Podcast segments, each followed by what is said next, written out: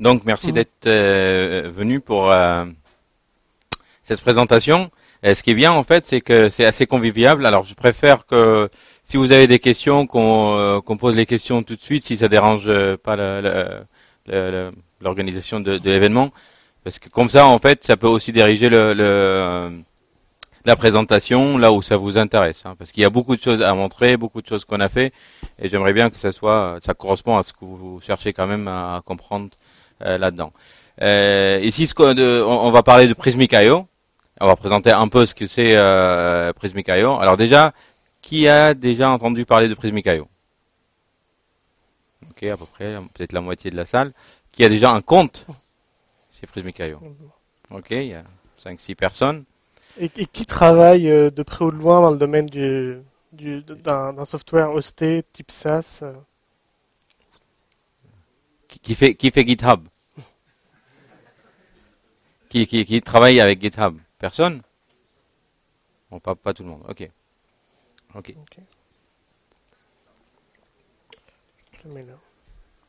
Bah, Gmail, c'est de SaaS alors. C'est qui, qui fait du Gmail hein? Je cherche un, un sujet qui est assez proche. Euh, eh ben en fait, euh, déjà c'est quoi Prismic.io euh, C'est euh, c'est assez simple. En fait, déjà déjà ce qu'on va pouvoir présenter, on va présenter rapidement ce qui est pour donner un peu plus de un, peu de contexte en fait, pour comprendre pourquoi on a réfléchi à résoudre les problèmes de telle façon. Il faut comprendre le problème. Et après, on va montrer une, petite vue d'architecture d'ensemble de, de, de, composants et, et, des décisions qu'on a prises et comment on a analysé les problèmes pour décider par rapport à ces, pratiques-là. Bien sûr, on va, rester au niveau architecture, c'est-à-dire on va pas descendre dans l'optimisation au niveau API au niveau euh, euh, plusieurs primitifs de, performance. On a beaucoup de ça aussi, mais c'est pas c'est pas l'objectif. L'objectif est plutôt de rester au niveau architecture. Mais bien sûr, si vous avez des questions, on peut descendre euh, un, peu plus bas pour découvrir ce qui existe. Euh, on va parler aussi des, des, des composants techniques, c'est-à-dire qu'est-ce qu'on a utilisé comme base de données, comme euh, serveur et ainsi de suite. Et, euh, et aussi ce qu'on a optimisé au niveau front-end. Et euh, on va parler de process de hosting de Prismic.io. Ça c'est l'agenda. Mais pour tout, pour tout commencer, il faut comprendre déjà ce qui est. Alors c'est quoi Prismic.io Alors une autre question, un sondage que je vais faire, c'est euh, qui a travailler avec des CMS, gestion de contenu. Pas tout le monde, la moitié à peu près la salle. Euh, c'est quoi, c'est quoi la gestion de contenu? C'est quoi un CMS C'est quoi, à quoi ça sert? Je pense que la plupart euh, comprennent. C'est, on a un site web, on a de contenu de texte, hein, de texte euh, qui est saisi à l'intérieur, et de temps en temps, on va, on va le changer, on va le mettre à jour, on va corriger certains, certains fautes. Euh, on va l'évoluer, on va rajouter d'autres documents. Ça, c'est un peu la gestion de contenu. N'importe quel site web doit avoir un peu de, site, euh, un peu de contenu euh, géré, un peu de gestion de contenu. un site de startup, bah, il faut il faut changer dedans. Le site d'Octo, bah, il faut changer dedans. Voilà, tout ça, ça rentre dans le problème de gestion de contenu. Alors, c'est quoi le problème C'est de, de, gestion de contenu? C'est comment on le gère. Comment on le gère? C'est-à-dire, j'ai écrit le code qui fait le, le, le site web ou qui fait le, jeu, un, jeu vidéo ou un web app ou un, une app mobile ou autre chose, tout ça, il y, a un peu de contenu dedans. On écrit le code, on fait le design, on est tout content. Une fois, une fois on a déployé, il y a quelque chose à changer dans le contenu parce qu'il s'en change, ça change beaucoup. Il faut optimiser, il faut optimiser le, le contenu tout le temps. Maintenant, qu'est-ce qu'on fait?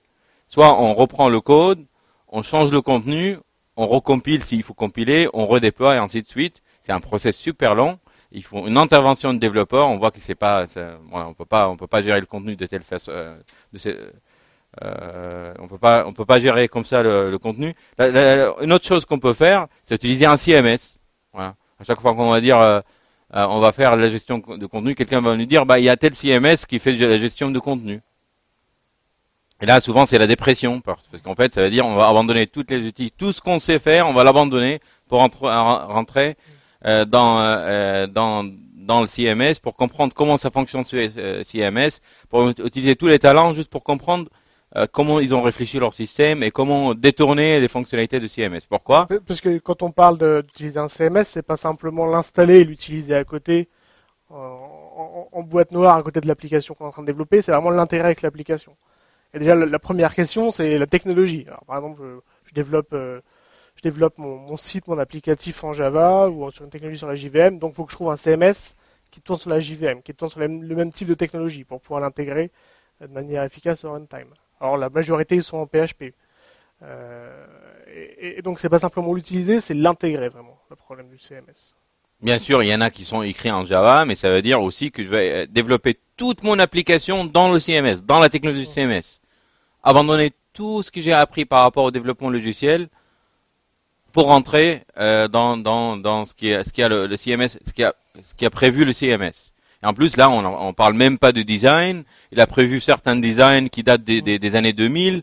Euh, si on veut faire un peu un, truc un peu plus sympa, il faut hacker dans tous les sens. Il faut changer, il faut écraser les, les CSS. Voilà. Euh, c'est vraiment un truc parce qu'en fait, c'est impossible. Ça peut pas évoluer aussi rapidement que les outils. On va voir plus tard. On va analyser un peu plus le problème. Mais après, ce qu'on peut dire, ok, intégrer un CMS, ça paraît super difficile. Ce qu'on va faire, on va stocker dans une base de données. Hein. On fait, toujours tout ça. Euh, on a, on a certaines données, on les stocke dans la base de données, on les récupère, on les affiche. Euh, voilà, c'est tout simple. Au niveau développement, il n'y a rien à faire. Euh, j'ai deux textes, bah, deux textes, c'est des datas, je les stocke dans une base, peu importe c'est quoi la base, et basta. Le problème, c'est quand la personne qui va gérer le, contenu de site, le contenu de jeux vidéo, le contenu de, l'app, bah, il va faire quoi? Il va saisir dans le console de la base de données? Va dire ok ok. Il va pas saisir dans le console c'est vrai que c'est pas c'est pas acceptable. Bah on va créer des outils pour lui pour saisir le contenu. On va faire des formulaires. Les formulaires ils vont pas être, assez sympas ils vont pas être adaptés. Il va demander d'autres features voilà. On est en train de redévelopper notre propre CMS il va vouloir appeler des vidéos euh, tailler des images. Il va vouloir un workflow. Il va vouloir des droits d'accès. Il va vouloir voilà. En fait, un CMS, c'est le, truc. Au début, on a l'impression que c'est un truc vite fait, simple. On stocke dans la base et on fait quelques formulaires. À un moment donné, on comprend qu'il y a une, toute, une complexité de gestion de contenu parce qu'il y a beaucoup de tâches à faire autour de, cette tâche-là et des tâches super importantes pour quelqu'un qui gère le contenu. C'est pour ça, ça paraît pas vraiment un truc fiable, euh, pour surtout pour pour être agile dans, dans le développement logiciel. Alors troisième chose, à un moment donné, on dit on abandonne tout, on le met dans le code et c'est tout. et à chaque fois, on déploie, ce que j'ai dit au début. Alors toutes ces solutions, ça ne semble pas euh, répondre à un problème quand même assez simple. Le, le, besoin, on n'est pas en train de faire euh, euh, quelque chose de, de complexe. C'est juste, il y a quelques bouts. Des fois, en fait, il y a toute une appli transactionnelle. Il y a quelques bouts de texte qu'il faut, qu'il faut à gérer. Et pour ça, il faut, il faut poser toutes ces questions enfin, existentielles par rapport aux technologies qu'on utilise pour le développement. Il ne faut pas que ça soit comme ça. Il faut que ça soit beaucoup plus simple. Mais c'est quoi le problème? Le problème, en fait, c'est que un CMS classique, le concept de CMS classique, il a un problème fondamental, en fait. Un problème historique. Ça vient du monde euh, de début du web. Là, on, on, a dit le problème principal qu'on veut résoudre, c'est euh, construire des sites web avec des WYSIWYG, avec des drag and drop c'est ça le problème qui est essayé de, résoudre les, CMS. C'est vraiment aider les, pas développeurs à construire des sites web. Aujourd'hui, on a des, développeurs.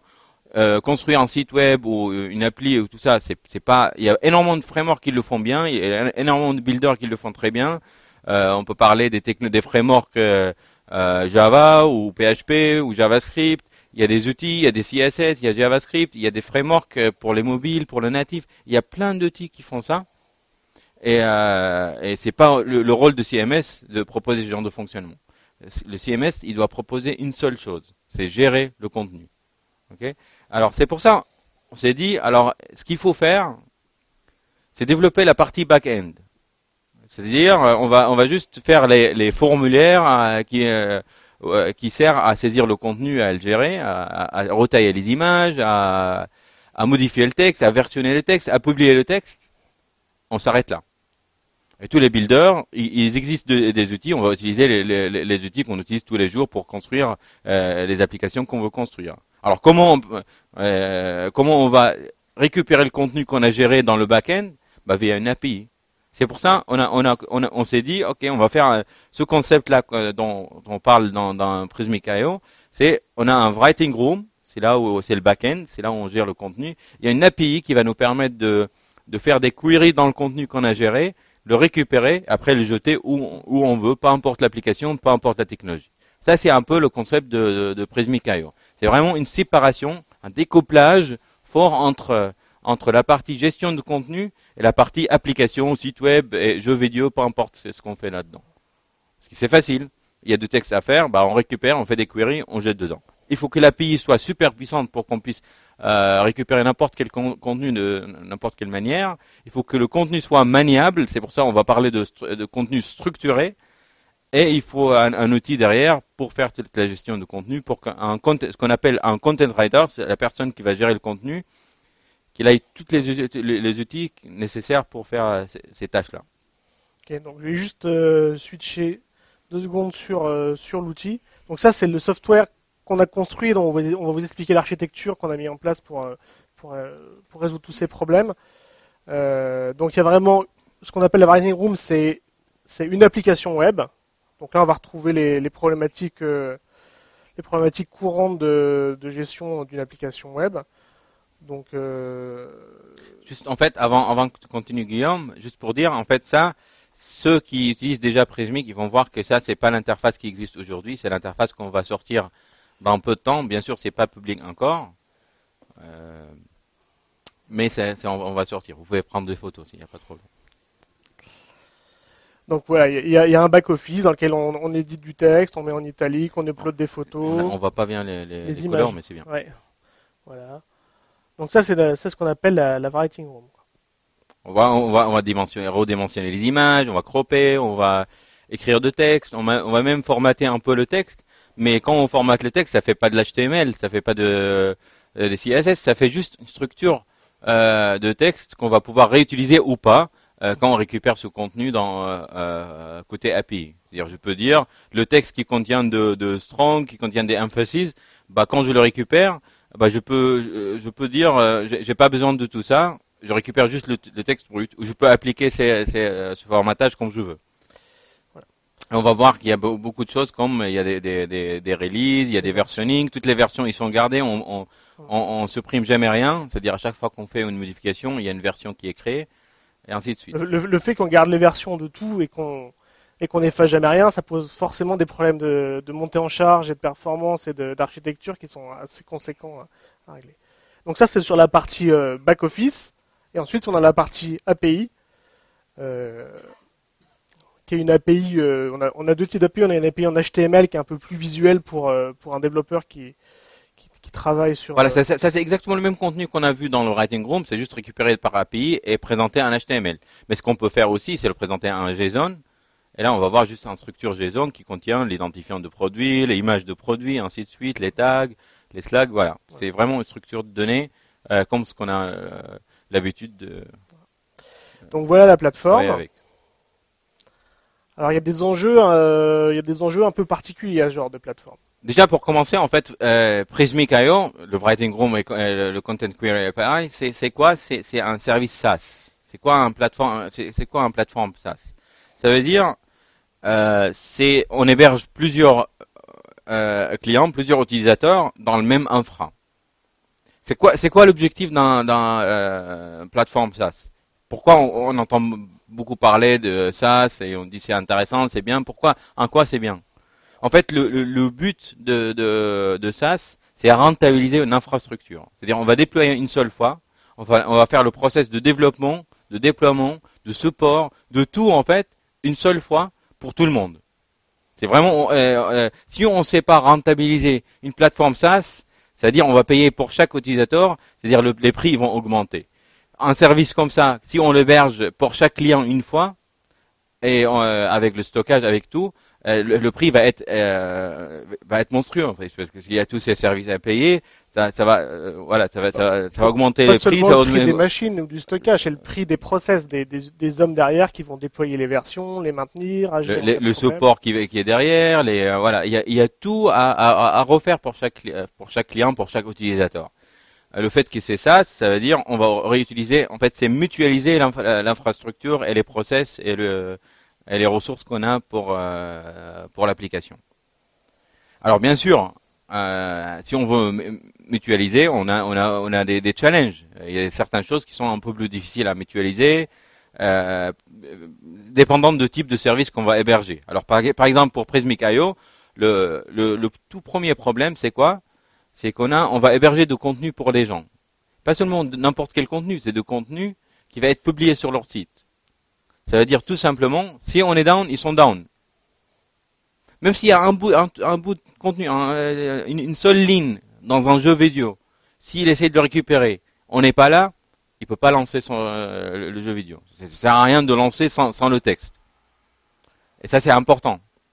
C'est-à-dire, on peut même pas faire un mot de maintenance. On peut pas dire, euh, voilà, notre, application est un mot de maintenance pour 5 minutes ou même une minute. C'est-à-dire, tous les sites, ils sont down pendant une, minute. On peut pas se permettre. L'API doit être toujours up. Parce que le contenu, en fait, ce qui est important, c'est que le contenu est central à n'importe quelle appli. Même s'il y a un, un, petit peu de contenu quelque part, c'est quand même central pour l'application. C'est inutilisable l'application sans le contenu. Alors ça, c'est quand même un challenge un peu assez important. Quand on dit on peut même pas nous-mêmes se planifier des maintenances, euh, c'est un peu compliqué. Tout le monde sait qu'une plateforme logicielle, à un moment donné, il y a des maintenances à faire. On doit, on doit arrêter certains composants, les mettre à jour. Donc on a dû beaucoup réfléchir pour trouver des solutions euh, pour gérer, euh, gérer tous ces cas. Et bien sûr, il y a des problèmes de scalabilité, des problèmes de, de, de montée en charge, tous les problèmes qui viennent, parce qu'en fait, quand on héberge le contenu de, des gens, ils vont faire. Euh, euh, moi, je me vois mal dire aux, utilisateurs, il faut cacher votre API parce qu'il faut pas trop faire faire trop d'appels euh, vers le service. Ça le fait pas, quoi.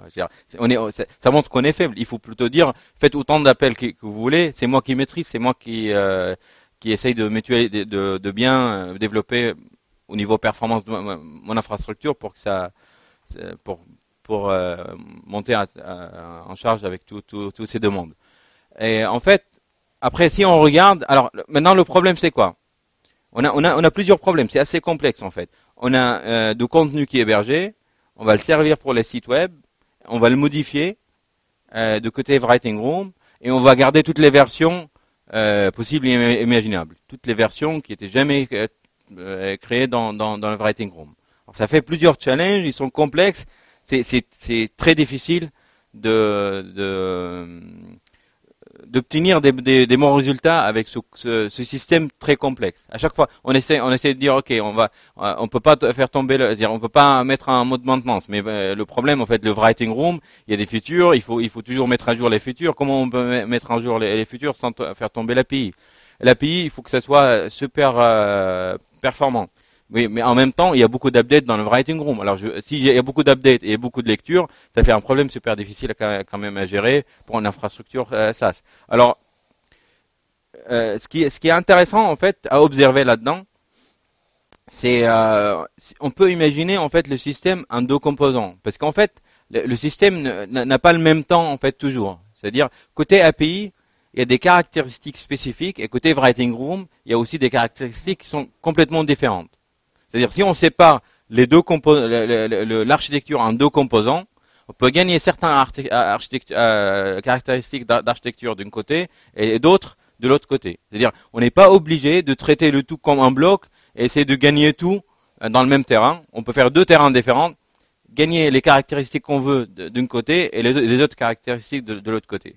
Si on prend l'API par exemple, c'est quoi Qu'est-ce qui est intéressant dans l'API Que ce soit performant, ok? Il y a beaucoup d'appels, il y a beaucoup d'appels dans, dans, dans l'API, il faut que ce soit performant, euh, il faut que ce soit super scalable, il faut, il faut que ce soit toujours up. Ça, c'est les caractéristiques que je veux gagner au niveau API. OK? Mais? Euh, Ça, c'est ce qu'on veut avoir, mais il y a quand même un, un aspect euh, important de l'API, c'est que les données qu'on demande, qu'on requête, elles bougent pas beaucoup, elles sont figées en fait il y a des versions, c'est-à-dire il y a des publications, mais c'est des événements des publications. C'est pas des changements, c'est pas des commentaires tout le temps. C'est de temps en temps je vais publier, même si toutes les minutes. Ça c'est quand même c'est il y a des événements. C'est pas c'est pas de temps réel.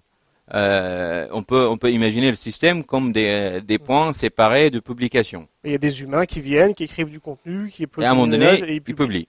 Voilà. C'est pour ça voilà c'est c'est intéressant de voir euh, l'architecture de, de telle façon. Alors il y a de l'autre côté le writing room, euh, on, va toujours modifier les choses dedans, euh, on est toujours en train d'écrire, en train de modifier des textes, uploader des images, c'est du travail contenu, des updates contenu, euh, un, contenu, mais c'est pas aussi critique au niveau au disponibilité. Pourquoi? Parce qu'en fait, si, si, writing, même si on imagine qu'à un moment donné le writing, writing room doit être en maintenance ou doit être down, bah, les sites ils vont continuer à tourner Euh, la seule chose qu'on va pas pouvoir faire, c'est publier quelque chose. Mais par contre, on peut servir l'API euh, euh, comme on le fait. Et en fait, on voit que les, données sont, un beaucoup plus dynamiques dans le writing room, moins statiques que dans l'API, mais beaucoup d'updates, bien sûr, et beaucoup de fonctionnalités. Et puis assez peu de personnes qui, accèdent. Sur un site à gros, même un, site à gros trafic, il peut y avoir des centaines ou des milliers de, requêtes simultanées sur l'API, parce qu'il y, a beaucoup de visiteurs sur le site même s'il y a une grosse équipe, il y a que quelques dizaines de personnes qui viennent se connecter au back-office pour rédiger. Donc on n'a pas les mêmes volumes, euh, les mêmes volumes. Et même, les mêmes euh, types d'utilisation entre les deux choses. Et, on, peut avoir des maintenances planifiées. On peut même s'arranger avec quelqu'un pour dire, même euh, dire bon bah vous, vous la nuit, on va vous arrêter la writing room un quart d'heure pour pour la mettre à jour. C'est prévu, ça, ça bloque rien, ça bloque pas leur site web, ça bloque ça bloque personne en fait. Et en fait, souvent, les, décisions de performance euh, à cette échelle-là, pour le système distribué, il faut chercher dans le fonctionnel, il faut chercher dans l'utilisation, il faut chercher dans le concept des opportunités pour trouver euh, des améliorations d'architecture. C'est pas technique, c'est jamais technique en fait. Il faut vraiment fouiller partout dans l'utilisation, regarder comment les utilisateurs ils vont utiliser le service, imaginer, et à un moment donné, on, peut trouver en fait ce genre de découplage qui, qui sert pour améliorer beaucoup l'architecture. Alors, on a dit, on va splitter en deux, en deux systèmes complètement différents, euh, un, une API et le writing room. Alors, c'est quoi l'API dans ce cas-là? Bah, L'API, en fait, à chaque fois qu'on va publier, à, chaque fois on a un, événement de publication. Déjà, c'est quoi un événement de publication? C'est qu'on a fait plusieurs versions, plusieurs changements. On a, on a rajouté plusieurs versions de certains documents, ou rajouté d'autres euh, documents, et on dit tous ces documents, toutes ces versions, on va les pousser en public. C'est un, ensemble de changements, comme dans Git par exemple, un ensemble de changements qu'on va pousser un prod. Eh ben, c'est exactement la même chose. On dit tous ces changements, il faut que ça passe en prod. Ben, ça c'est un process. On prend les changements, on, les rend index, on fait, on fait tout ce qu'il faut pour, euh, pour optimiser euh, cette API, et après, euh, d'une seule action, on le met en prod. C'est-à-dire, on le met, ça, ça devient disponible dans l'API. Euh, ça veut dire quoi? Ça veut dire on peut prendre tout le temps qu'on veut euh, pour préparer cette opération. Entre je publie et c'est publié, euh, on a un peu de temps en fait pour pour préparer, pour indexer, pour optimiser, pour faire tout ce qu'on qu'on a à faire. C'est-à-dire en fait, on peut imaginer qu'il y a un pont entre les deux systèmes. Il y a le, système de Writing Room et en fait l'API c'est des extractions de Writing Room. À chaque fois qu'on publie, on fait une, une, extraction, un snapshot en fait dans le temps, un snapshot de ce qui existe euh, dans le Writing Room et on, l'envoie au niveau API qui va le déployer pour, pour, le servir. Parce que, parce que même si on garde toutes les versions et toute l'historique dans le Writing Room, dans le back-office, quand on décide de publier quelque chose, c'est une version parmi tous les documents à un moment donné. C'est un snapshot, un snapshot de, de, de, N versions du back-office. Si j'imagine qu'il y a plusieurs documents, par exemple, et chaque document a plusieurs versions, à un moment donné dans le temps, si je le regarde, je le regarde comme ça, bah, je vois qu'une seule version par document, bien sûr, parce que les autres, c'est des anciennes versions, ça sert à rien de les servir. C'est pour ça qu'on fait une, snapshot, et ce snapshot, c'est ça qu'on va livrer à l'API pour le, pour le servir. Et à chaque fois, il y a un événement de publication, on va faire cet événement-là. Alors, ce qui est intéressant aussi, c'est qu'on est en train de fabriquer des snapshots complètement statiques de, de contenu. C'est statique, ça bouge pas. Le, un snapshot va pas bouger en fait. Euh, à chaque fois qu'il y a une autre publication, ça fait un autre snapshot. Mais un seul snapshot ne bouge pas. Ça veut dire quoi? Ça veut dire euh, si j'ai par exemple une API, euh, un client qui a beaucoup de requêtes et a énormément, il a, énormément de requêtes, bah, je peux déployer élastiquement le même snapshot sur plusieurs serveurs. C'est quoi déployer le, le snapshot?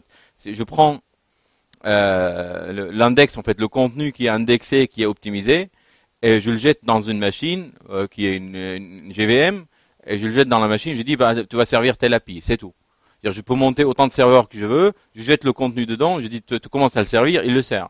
Il n'a pas besoin de, connexion base de données, il n'a pas besoin euh, d'autres euh, d'autres choses. Tout ce qu'il a besoin en fait, c'est une GVM, l'application qui est un jar et ce, paquet de, de contenu à servir. C'est tout. C'est-à-dire même aujourd'hui, et c'est le cas aujourd'hui, si je coupe toutes les bases de données, tous les systèmes, et je laisse juste ce serveur tourner, il est capable de servir l'API. Dire le fait quand on dit l'API est disponible, c'est réellement complètement découplé et complètement euh, disponible, peu importe ce qui va arriver dans, dans, dans le back office, dans les bases de données, dans les dans les serveurs, voilà, ça c'est complètement. On n'a même pas besoin d'avoir un accès en écriture au disque. Sur, euh, quand, on a des, serveurs hostés sur le cloud comme ça, c'est vrai que le, disque, c'est des disques souvent distants. Euh, on a des disques éphémères en général sur les serveurs, et puis des disques vraiment persistants qui supportent les redémarrages des serveurs. Bah là, on n'a pas besoin vraiment d'avoir des disques qui supportent le redémarrage du serveur. On s'en fiche complètement. On télécharge un snapshot, on le décompresse dans un truc temporaire, histoire de pouvoir servir, et on n'a aucune donnée euh, à sauvegarder ou qu'on pourrait perdre là-dedans. Et s'il y a un problème, je peux tuer ce serveur, lancer un autre serveur et servir euh, l'API depuis l'autre serveur sans problème. Je peux augmenter le nombre de serveurs, je peux diminuer le nombre de serveurs. Tout ça, c'est automatique. Il n'y a pas de problème par rapport à, par rapport à ça parce qu'en fait, grâce à ce, découplage qu'on a fait au niveau système. Euh, en, plus, en fait, en plus de ça, on, on, parle de la performance. Déjà, est-ce qu'il y a des questions euh, jusqu'à là? Pas de questions? Ok, très bien.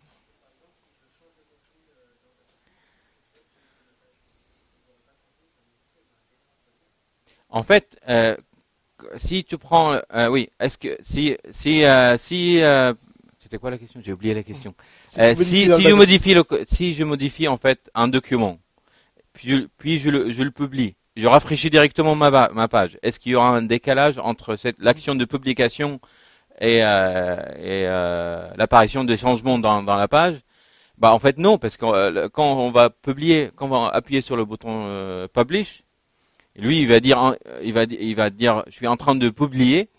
Et quand il est prêt, il va dire c'est publié et maintenant c'est maintenant que c'est publié. Alors normalement ça prend pas ça prend pas longtemps. En fait, ce qui est intéressant là-dedans, c'est euh, dans ce genre de système, c'est tu as relaxé une propriété, c'est-à-dire tu as dit ok, bah il y a un événement d'extraction qui va durer peut-être de, temps, mais le fait que tu as accepté sur de, de, choses, c'est-à-dire il n'y a pas de transaction, il n'y a pas de blocage, ça fait qu'en fait que le système devient beaucoup plus rapide, parce qu'il t'a relâché, t'a dit s'il y a un peu de décalage, c'est pas grave. De toute façon, il y a un événement dans l'interface qui va te dire quand c'est prêt. Ok, euh, on dit peut-être ça prend une, seconde ou deux, mais souvent ça prend beaucoup moins qu'une seconde ou deux, et euh, parce que voilà, parce que tu l'as relaxé en fait. la relaxation du système fait que ça passe beaucoup plus vite. Euh, après, bien sûr, c'est asynchrone, c'est pour ça que ça part, mais il y a un événement à un moment donné qui va arriver vers l'application, qui va dire tout va bien, on l'a déployé.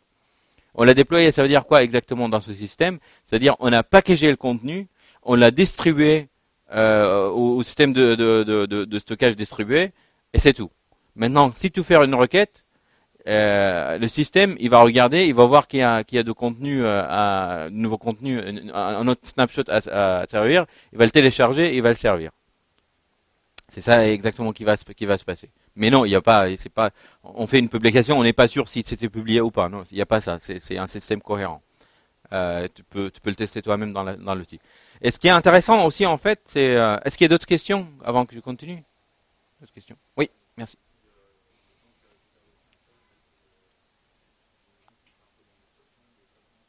L'indexation, il est fait. D'accord. La question, la question, c'est euh, euh, le temps de faire l'indexation, l'optimisation de contenu. quand je fais la requête, est-ce que je vais attendre beaucoup avant d'avoir le, contenu? En fait, toute l'indexation, l'optimisation va être fait à la publication, à l'avènement de publication. Une fois qu'on a fait, ce qui est, ce qui est en réalité, ce qui est fabriqué en réalité, c'est une index Lucene en fait. On va fabriquer un index Lucene, euh, c'est des fichiers hein, après, hein, euh, qu'on va zipper, qu'on va uploader euh, dans, dans S3, et après les serveurs, ils vont télécharger sur une requête, ils vont télécharger, ils vont le dézipper, ils vont commencer à servir cette API là. Mais pendant qu'ils n'ont pas servi, ils servent, ils servent l'autre API, bien sûr, l'autre version de l'API. Et à un moment donné, ils l'ont prêt et ils commencent à servir cette API là.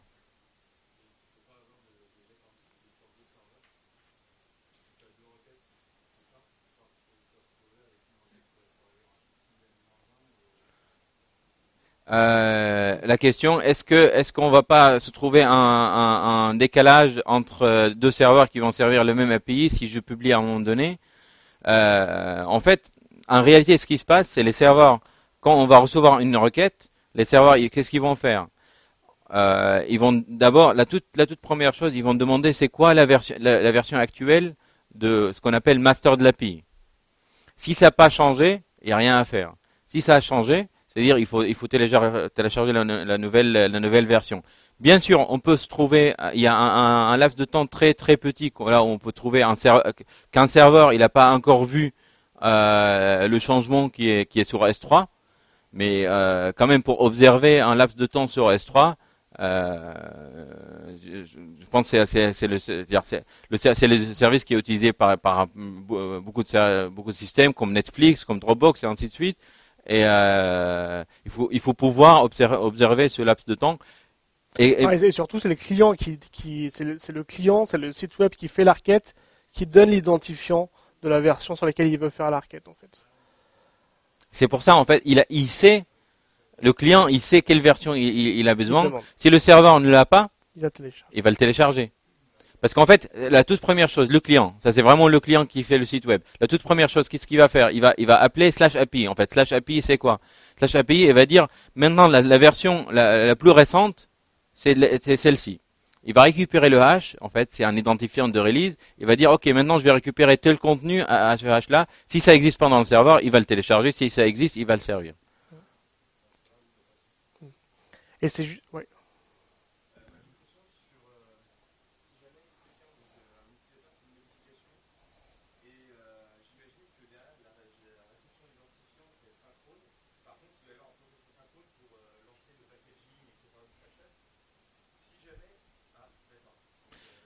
Euh, la, la, question, c'est est-ce qu'il y a un système euh, quand, quand, on va faire une requête sur euh, pour récupérer du contenu, euh, est-ce qu'il y a un process asynchrone pour packager le, le contenu et, et indexer?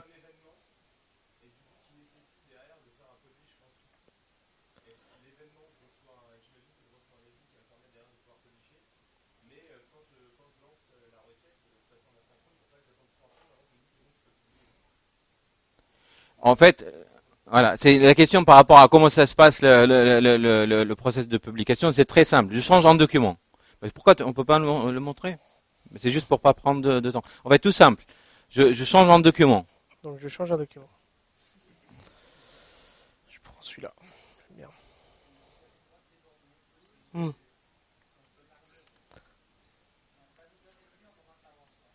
Hmm. Donc je fais une modif.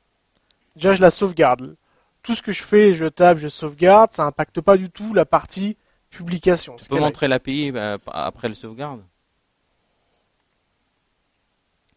Là, en fait. Blog. Parce que c'était pas un blog, c'était un blog que tu as modifié? Mmh, Oui. Mais bon, là, de toute façon, elle n'a pas changé. C'est quel, quel blog? Reviens, reviens. C'est le blog euh, avec les fraises, celui-là. Oui, voilà. Et qu'est-ce que tu as changé? Qu'est-ce que tu as fait comme mis, euh, Ten. Ten. Voilà. On voit qu'on a sauvegardé le, le, document, mais on le voit pas dans le contenu parce qu'on l'a pas publié. On l'a juste sauvegardé dans le writing room. On fait une version. Comme ça, on est sûr de ne pas perdre. Je peux regarder l'histoire ici. Je sais pas, on voit pas bien les couleurs, mais on voit qu'il y a une version verte ici. La version verte, c'est celle qui est en ligne. Il y a une version bleue qui est en ligne sur une branche en fait. C'est ce qu'on appelle une release. Et il y a la version orange qui est, qui est locale en fait. Donc maintenant. Alors maintenant, euh, une fois, euh, je me suis dit voilà, c'est pas c'est pas mal. Là, je vais publier ça euh, directement. Alors après, il y a un, un process de publication s'il y en a besoin, mais on peut publier directement. Là, je fais publish now, je le publie.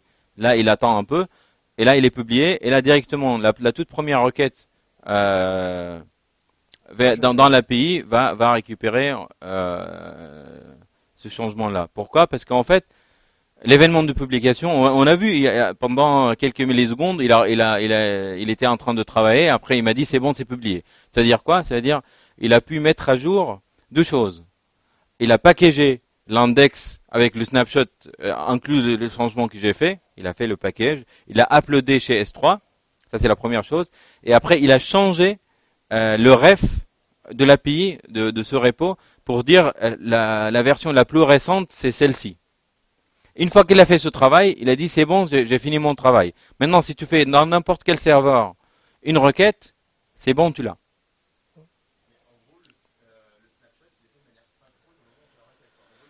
Quand je clique, ouais.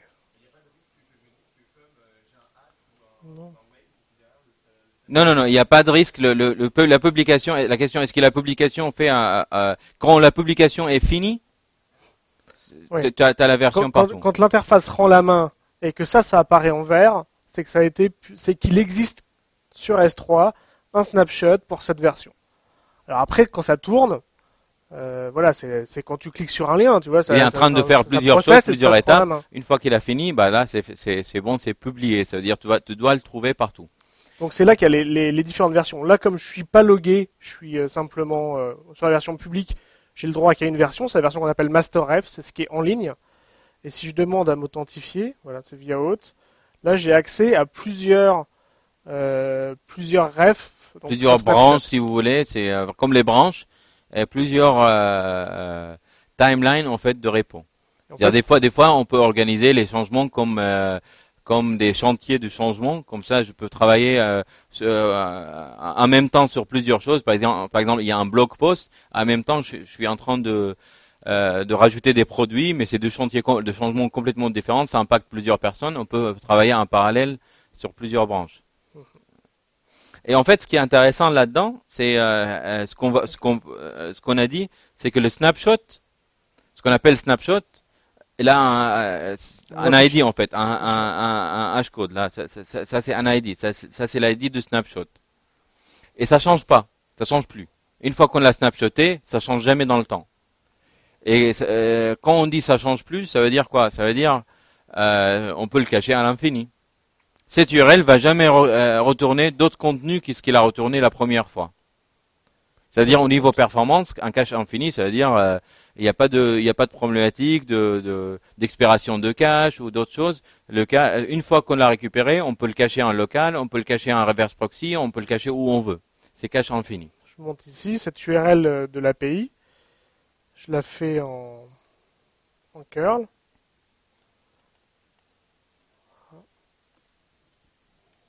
Donc on voit qu'ici, elle a plusieurs paramètres, dont euh, où est le ref? Non, ah, c'est pas celle-là. Je fais une requête, plutôt, voilà. C'est ça. Donc on voit que dans cette URL, à un moment donné, il y a ref égale, machin, là. C'est l'identifiant du snapshot que je suis en train de, de, requêter.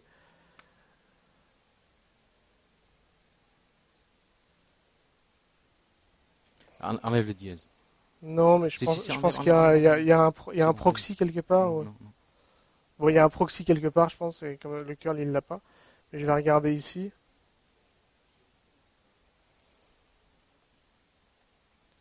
Là, on voit que dans les headers, si je zoome,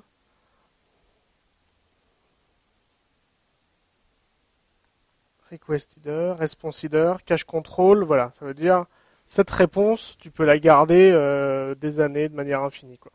Parce que la, même question donnera toujours la même réponse sur un snapshot qui est figé, forcément. En fait, tous documents sur Prismic euh, ils sont cachables à l'infini sauf une seule route, en fait, c'est slash API. Slash API contient la vérité en fait. Slash API va dire tout simplement, euh, si tu peux faire la requête euh, slash API, euh, tu peux pas le faire dans curl non plus. Non. tu peux montrer peut-être l'HTML de. ah si, bah j'ai peut-être, je sais pas. Donc je la demande en JSON.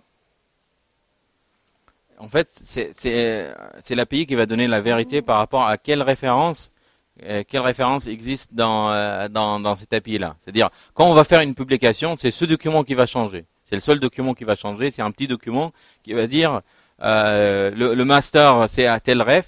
Il faut utiliser tel ref pour le master, tel release à tel ref, et ainsi de suite. Il va contenir ces, ces documents-là. Et si on fait une publication, on va tout simplement changer le ref qui est ici, et toutes les requêtes après, ils vont avoir d'autres URL, c'est pour ça c'est c'est cachable à l'infini. C'est-à-dire il faut ah, il y a un seul document à pas cacher, c'est slash API, c'est pas caché et c'est le, seul document qu'il faut optimiser à fond. Tout le tout le reste c'est euh, c'est cachable à l'infini. Donc il, est, il, est, caché chez nous, mais on le, on le sert hyper rapidement. Et ça peut être aussi caché de l'autre côté. Euh, et ça, ça répond à une, une, autre question. En fait, quand on fait de la gestion de contenu avec un service SaaS, avec de l'API, c'est toujours euh, la question de latence, parce qu'ici toujours le contenu est loin de moi, de, mon serveur ou de mon site. C'est-à-dire à chaque fois je veux payer le, prix de, latence entre mon serveur et le site. Ben en fait dans ce cas-là non pas du tout parce qu'en fait tout, le contenu je peux le cacher à côté et je fais plus les requêtes. Je fais une seule requête à chaque fois. C'est de temps en temps, je fais la, requête slash API pour vérifier s'il y a des changements. S'il n'y a pas de changement, j'ai tout en local. Je peux plus, je, peux ne pas faire le, reste des, requêtes. Et ça, encore une fois, en fait, c'est euh, euh, c'est grâce à cette architecture qui est organisée par Release qui nous a permis de, de, faire ce genre de, de, gestion de cache assez, assez fine et assez intéressant euh, pour une API comme ça. Parce que un, un, un système, un, service basé sur une API qui fournit pas des bonnes propriétés de cache des appels, c'est simplement pas utilisable.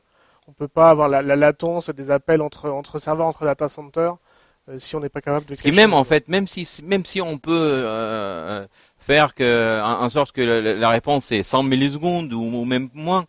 Euh, des, fois, on fait une seule page. Dans ce genre d'approche, il faut faire plusieurs requêtes. Peut-être 4, 5, 6 requêtes.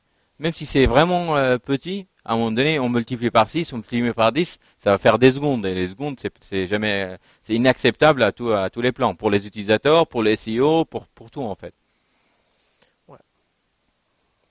Alors maintenant, on va, on partir sur, l'autre côté, en fait. Ça, c'était quelques aspects de ce qui existe dans l'API. On va partir sur, euh, le backend qu'on vient de voir, en fait, le Writing Room. Alors, c'est quoi le problème de Writing Room? C'est qu'on a beaucoup de données.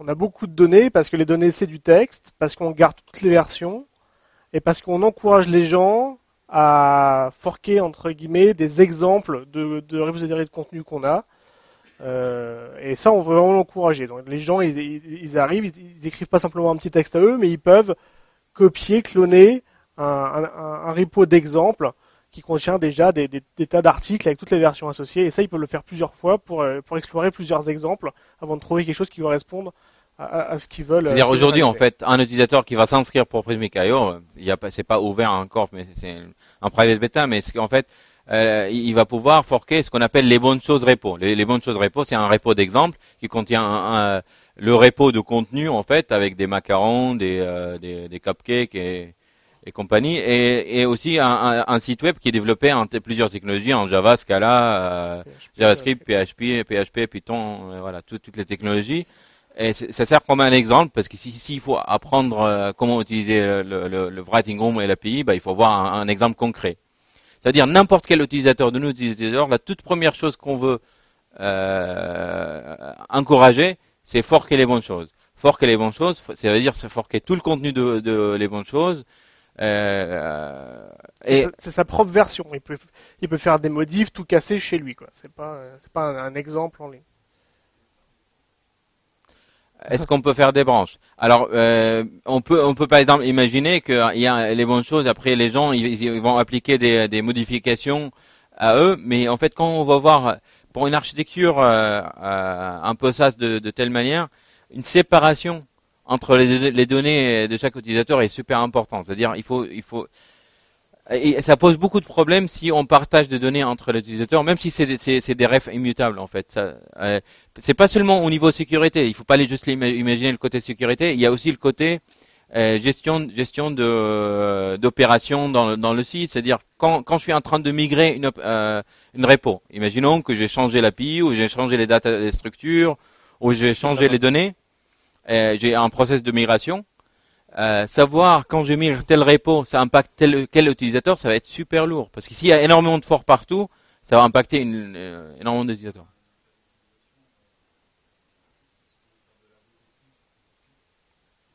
Alors, euh, la question, si par exemple il y a un cas d'utilisation super important, si je veux faire l'AB testing, bah aujourd'hui on a on a un système, le système de branche qui est à l'intérieur de, de repo, pas en fait, euh, on l'utilise pas quand on fork les, bonnes choses, mais plutôt on l'utilise pour euh, euh, tout ce qui est euh, en fait, à l'intérieur de Repo, on peut faire plusieurs branches de contenu et ça, ça peut servir pour pour pour l'AB testing. C'est-à-dire, je peux faire deux blog posts, c'est le même à peu près, mais avec des modifications, et demander à l'API de servir l'un ou l'autre par rapport à certaines conditions pour faire de l'AB testing. Ça, ça existe. Par contre, là, de, quoi on parle? On parle vraiment de, de forker, cloner, cloner carrément un repo pour un autre utilisateur. Donc il a sa copie, il peut la modifier, il fait ce qu'il veut. Et ça ça, ça, ça, ça, grossit vite du coup. Et on s'est rendu compte, alors ça grossit vite, ça veut dire que la base de données, elle devient très grosse. Et quand on la regarde bien, on se dit c'est quand même dommage parce que sur cette base de données, il y a quand même 80, comme c'est des versions, on modifie jamais rien, on ajoute des versions les unes après les autres. On dirait il y a 95% des données qui sont immutables en fait, qui bougeront jamais, qui sont que des, des, des données euh, sur lesquelles on ajoutera mais on, on, modifiera jamais. Et par contre, on a une énorme base de données comme ça. au niveau des opérations, on a plein de choses à faire. C'est une énorme base de données à gérer. Quand on la backup, il faut backuper la grosse base de données. Euh, quand on veut la restaurer ou la migrer, il faut restaurer ou migrer la grosse base de données. Parce qu'en fait, ça, quand on dit une seule base de données, ça veut dire quoi? Par exemple, on va imaginer, euh, peu importe SQL ou non SQL, c'est la même chose. On, peut imaginer une seule table qui contient, euh, qui est là pour tous les utilisateurs. C'est-à-dire, on va trouver les documents de tous les utilisateurs. Euh, si c'est un MongoDB, on va trouver une collection qui va contenir les documents de tous les utilisateurs. C'est la même chose. Quand je vais faire une opération de migration de données, parce qu'en fait, dans le code, j'ai dû changer quelque chose et je dois faire une migration. Euh, soit je fais des scripts super euh, euh, optimisés pour que je fasse un utilisateur à la fois, c'est super dur hein, parce qu'il faut filtrer que les documents pour un, utilisateur, c'est-à-dire il faut faire des recherches, trouver les identifiants et après appliquer ça. Soit il faut passer pour tous les utilisateurs et euh, ça veut dire arrêter tout le système, faire la migration, remonter le système. Ce qui est intéressant en fait dans un système comme, comme ça, SaaS, c'est pouvoir migrer le repo de Guillaume, le repo de les bonnes choses, le troisième repo et ainsi de suite. Je peux même migrer euh, le repo de Guillaume, regarder si ça se passe bien, et si ça se passe bien, bah, je migre 10, euh, 10%, de mes utilisateurs. Si tout va bien, bah, je migre 50, et à un moment donné, je, migre 100%. Il faut une maîtrise en fait sur, euh, sur la migration. C'est-à-dire, en fait, la première chose qu'on a, qu'on a, qu'on a compris, c'est il faut essayer d'isoler, d'isoler en fait les, les, les repositories. Il faut vraiment que chaque repo soit séparé, comme ça on peut faire n'importe quelle opération sur le repo sans impacter les repos des autres personnes. On peut expérimenter sur nos repos, sur des repos qu'on maîtrise bien. Avant, euh, on peut déployer certains features. Ce qu'on voit aujourd'hui, en fait, la version qu'on a vue euh, tout à l'heure, l'interface par exemple, c'est un prod. Aujourd'hui, c'est un prod. Mais euh, les, utilisateurs, ils le voient pas. Parce qu'en fait, c'est déployé pour certains, utilisateurs, pas pour d'autres. Parce qu'on a ce, genre de séparation de repos. Mais autre, chose à, vraiment à bien observer dans le writing room, c'est, il faut voir euh, ce qu'on appelle usage patterns. Comment les patterns d'utilisation de réponse. Alors euh, euh, si, en fait on regarde, on a vu l'API, il y a beaucoup de requêtes, tout ça, on a euh, essayé d'analyser les patterns d'utilisation. Si on regarde le writing room, c'est quoi le pattern d'utilisation? C'est un utilisateur, il a besoin de, de, de, de, faire des changements sur son, sur son repo, il va il va se loguer, il va travailler pendant quelques temps, après il va arrêter, il va aller faire faire, autre chose ou travailler sur d'autres repos. Pendant ce temps-là, le repo, personne ne le touche. Hein, euh, même même si on a beaucoup d'utilisateurs, à un moment donné, le repo, il est, il est là. Parce qu'en fait, la gestion de contenu, c'est quoi? C'est qu'il y a des, des, des, modifications à faire. Une fois qu'on a fait les modifications, ça va rester quelques temps avant de refaire certains d'autres modifications. C'est-à-dire le, le, le, pattern d'utilisation. En fait, il y a deux choses. Il y a, il y a vraiment le pattern de, de, de la fréquence d'utilisation il y a, il y a une fréquence, par exemple, on va faire euh, des modifications tous les jours ou, ou tous les heures, mais c'est pas c'est pas de travail contenu. Même même si je suis toujours connecté sur le writing room, je suis en train de travailler, c'est-à-dire je suis en train d'écrire de texte. Et pendant que je suis en train de d'écrire de texte, je suis pas je suis pas en train d'interagir avec l'infrastructure. C'est-à-dire vite fait, on peut, comprendre en fait que le pattern d'utilisation, c'est vrai que c'est fréquent, mais c'est pas contenu. on n'est pas en train de solliciter le serveur en contenu. Ok? Et surtout, il y a beaucoup de repos, par exemple les repos d'exemple. Je le fork une fois, j'apprends, je, comprends tout, mais à un moment donné, je n'ai pas besoin d'y aller tous les jours. Euh, de temps en temps, je vais expérimenter quelque chose avec, mais souvent, en fait, ça va être mis, mis à côté. Mais si je traite ce repo-là comme les autres repos de prod, à un donné, j'aurais un problème parce qu'en fait, si je montais tout dans une seule base de données avec toutes les repos qui existaient, chaque utilisateur, il va forker trois exemples et et euh, trois exemples qu'il va jamais utiliser et trois repos qu'il utilise vraiment réellement, euh, on, euh, on, aura un problème de, taille de données. Ce qu'on peut faire en fait dans ce cas-là, par rapport à cette analyse de, pattern d'utilisation, c'est dire ok, bah ce que je peux faire au lieu de, organiser mes données avec une, une, base de données géante, je fais une base de données par repo, carrément une base de données par repo. Et si l'utilisateur n'utilise pas son repo, qu'est-ce que je fais? Après un timeout ou euh, une heure ou un jour ou un mois, je sais pas, c'est à déterminer. Euh, je peux prendre ce repo, le packager, c'est-à-dire les IP, et le mettre quelque part. Euh, en gros, je, je, le backup quelque part, Et en fait, tout ce qu'il faut pouvoir faire, c'est quand je le récupère depuis, le backup, il faut que ça soit super rapide. Quelques secondes, je dois être euh, prêt à, servir ces requêtes. Si je peux garantir ça, si je peux garantir que c'est vraiment le, temps de chargement euh, d'une base de données qui est backupée est super rapide, dans les secondes, euh, je peux prendre n'importe quel repo et le backuper. C'est-à-dire, je ne vais pas occuper les serveurs en contenu avec des repos qui ne sont pas utilisés. Je peux prendre n'importe quel repo qui n'est pas utilisé et, et surtout, j'ai pas besoin en termes d'opération, par exemple, de backuper tout le monde, parce que forcément, un truc qui a été backupé hier et qui n'a pas été rechargé depuis, et donc qui n'a pas été modifié, bah, il est backupé, quoi. Il n'y a pas une modification. Je suis obligé de passer toutes les nuits et de backuper les 30 gigas de données euh, dont euh, 29,9 gigas n'ont pas, bougé. Il n'y a pas un process, on va backuper telle table ou backuper telle base de données, c'est-à-dire on va faire énormément de requêtes, on va voilà, c'est je prends le repo. Euh, en fait, je peux le faire.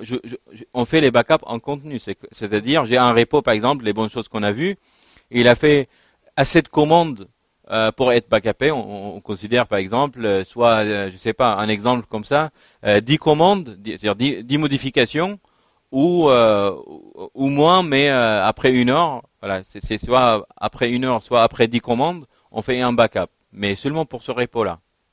Dire les repos qui modification, ça sert à rien d'aller copier ces données, ils sont, ils sont copiés. Dire le process de backup, il est aussi contenu, il est, il est dans le, dans, le process de backup, c'est aussi dans le, le, code de production. C'est dans le, le, code de production, il y a un process qui est tout le temps là, qui regarde, ok, il y en a, il y en a assez de commandes, maintenant il faut backuper, sinon on perd des données, et il va faire le backup pour ce, euh, pour ce repo-là, et pas pour les autres, et ainsi de suite. Ce qui est intéressant, c'est que la prod utilise ses propres backups. Un des problèmes souvent qu'on a avec les backups, c'est que c'est des backups qu'on n'utilise jamais, et en cas de, en cas de vrai problème, on, se retourne vers les backups, on essaie de les remonter, et c'est là qu'on se rend compte des problèmes qu'on a avec les backups, c'était mal backupé, ou il y avait un souci. Là, le fait que la, prod elle-même le backup fasse partie de l'opération quotidienne de gestion de la base de données fait qu'on est sûr qu'on euh, a toujours un backup viable. Et ensuite, il suffit de garder n, euh, n versions du backup sur euh, 7 jours glissants, puis un mois, puis voilà. Parce qu'en fait, tout simplement, c'est euh, quand on va archiver un, un, repo et le retélécharger, on est en train de tester le backup en même temps. C'est pour ça qu'on est sûr que les backups ils sont toujours utilisables parce qu'ils sont utilisés tout, les, tout, tout, tout le temps. Après, il y a énormément de, de choses qu'on peut tirer de ce genre de système en fait. Il y a, euh, mais bon, voilà, ça, ce qui est lié à la performance, c'est, c'est ce qu'on a expliqué. Mais il y a euh, euh, pouvoir en fait lier l'architecture au fonctionnel, ça apporte énormément de fonctionnalités. Et c'est ça la réflexion qu'on a menée par rapport à Vroom. Et on voit, voilà, on a on a énuméré quelques quelques fonctionnalités, mais il y en a, par exemple. Euh, euh, la migration de données, ça va, ça va nous aider énormément dans la migration de données. Ce que j'ai dit, ce que j'ai dit tout à l'heure par rapport au déployer plusieurs versions de l'appli pour plusieurs euh, repos. Euh, faire de AB testing de features, ça c'est super simple parce que je peux maintenir deux systèmes euh, sans problème. La manière dont on indexe les données, comme on a des en plusieurs langues, la manière dont on indexe les données n'est pas forcément la même pour un repo et pour un autre, voilà. parce que c'est des langues, des langues différentes. Et avoir une seule base de données, c'est souvent avoir une seule manière d'indexer les données. Quoi. Et c'est ça qui est un peu. Alors maintenant, on va passer à une autre partie. Ouais, bah ça c'était vraiment la grosse partie sur, sur l'architecture, les vrais problèmes d'architecture qu'on a. De Derrière, on a choisi des composants techniques pour mettre ça en œuvre. C'est pas les composants techniques qu'on fait notre architecture, on a fait l'architecture et ensuite on a, on a, on a mis en place des, des composants techniques. C'est-à-dire en fait n'importe quel composant technique qu'on utilise ici, on peut on peut le changer pour un, autre composant et ça va fonctionner pareil. C'est pas c'est pas c'est pas ce qui est important, c'est pas le secret en fait dans l'architecture. Euh, on va on va énumérer plusieurs, mais euh, on va voir que voilà on peut on peut trouver d'autres technologies qui vont pouvoir la même faire la même chose. Donc euh, effectivement, comme framework développement web, on utilise Play Framework. Euh, avec le langage Scala, il n'y a rien de a particulier là-dessus. Euh, une des propriétés vraiment importantes de, de, Play, enfin qui nous tient à cœur, c'est le fait que c'est un, vrai framework HTTP qui permet de faire des applicatifs complètement RESTful. Je que l'API est complètement RESTful et l'applicatif web, la variété web également est complètement RESTful et qui est entièrement stateless, qui nous permet d'avoir autant de nœuds qu'on a besoin de que ce soit de l'API ou de la writing room, et que euh, voilà. Et surtout, en fait, euh, c'est, en fait, c'est pas compliqué. En fait, c'est pas, ça, il va pas nous poser des, euh, des, euh, des contraintes d'utilisation. Il fait rien. Il fait juste HTTP. Il nous laisse gérer tout le reste. Il y a, il y a pas, il, nous impose pas des règles de, de, de, développement. Il est complètement agnostique par rapport à ça. Après, on utilise Scala comme langage de programmation. On aurait pu utiliser d'autres langages aussi. Ben, ça peut, ça aurait pu faire plus ou moins le même résultat. C'est juste en fait Scala comme un langage de, programmation fonctionnelle, ça nous aide à faire certains euh, euh, complexité de code. On peut, l'exprimer d'une façon beaucoup plus simple beaucoup plus simple, ça veut pas dire d'une seule ligne, parce que ça c'est beaucoup plus complexe. C'est vraiment avec plusieurs lignes, mais avec euh, sans, sans réécrire quelque chose qu'on écrit tout le temps. Voilà. C'est pour ça. Et comme on a beaucoup d'opérations de données, beaucoup d'opérations de parsing de données, énormément d'opérations de, de, de de, de copies, de copies de fichiers. De, en fait, ce cas-là, comme langage de programmation fonctionnelle, ça va nous aider dans ce genre de, de, tâches pour pour que le code soit quand même assez maintenable, même s'il y a autant de, de complexité. Et surtout, c'est un langage, un système de type euh, très sophistiqué qui nous permet d'exprimer la plupart de notre fonctionnel dans le système de type, ce qui nous permet d'avoir assez confiance dans notre base de code pour pouvoir itérer rapidement et refactorer euh, très fréquemment euh, avec un compilateur qui est derrière nous qui, qui, qui vérifie, qui vérifie ce genre de changement. Et vraiment, il y a plusieurs plusieurs situations. Si on n'avait pas un, compilateur euh, aussi puissant euh, statiquement typé, on aurait pu avoir des problèmes en prod. Euh, même, parce on, même si on teste. Voilà. ensuite, comme alors là, justement, on vient de parler d'un truc. on part d'une énorme base de données à une base de données multitenante. Ça, c'est un travail qu'on est en train de faire en ce moment.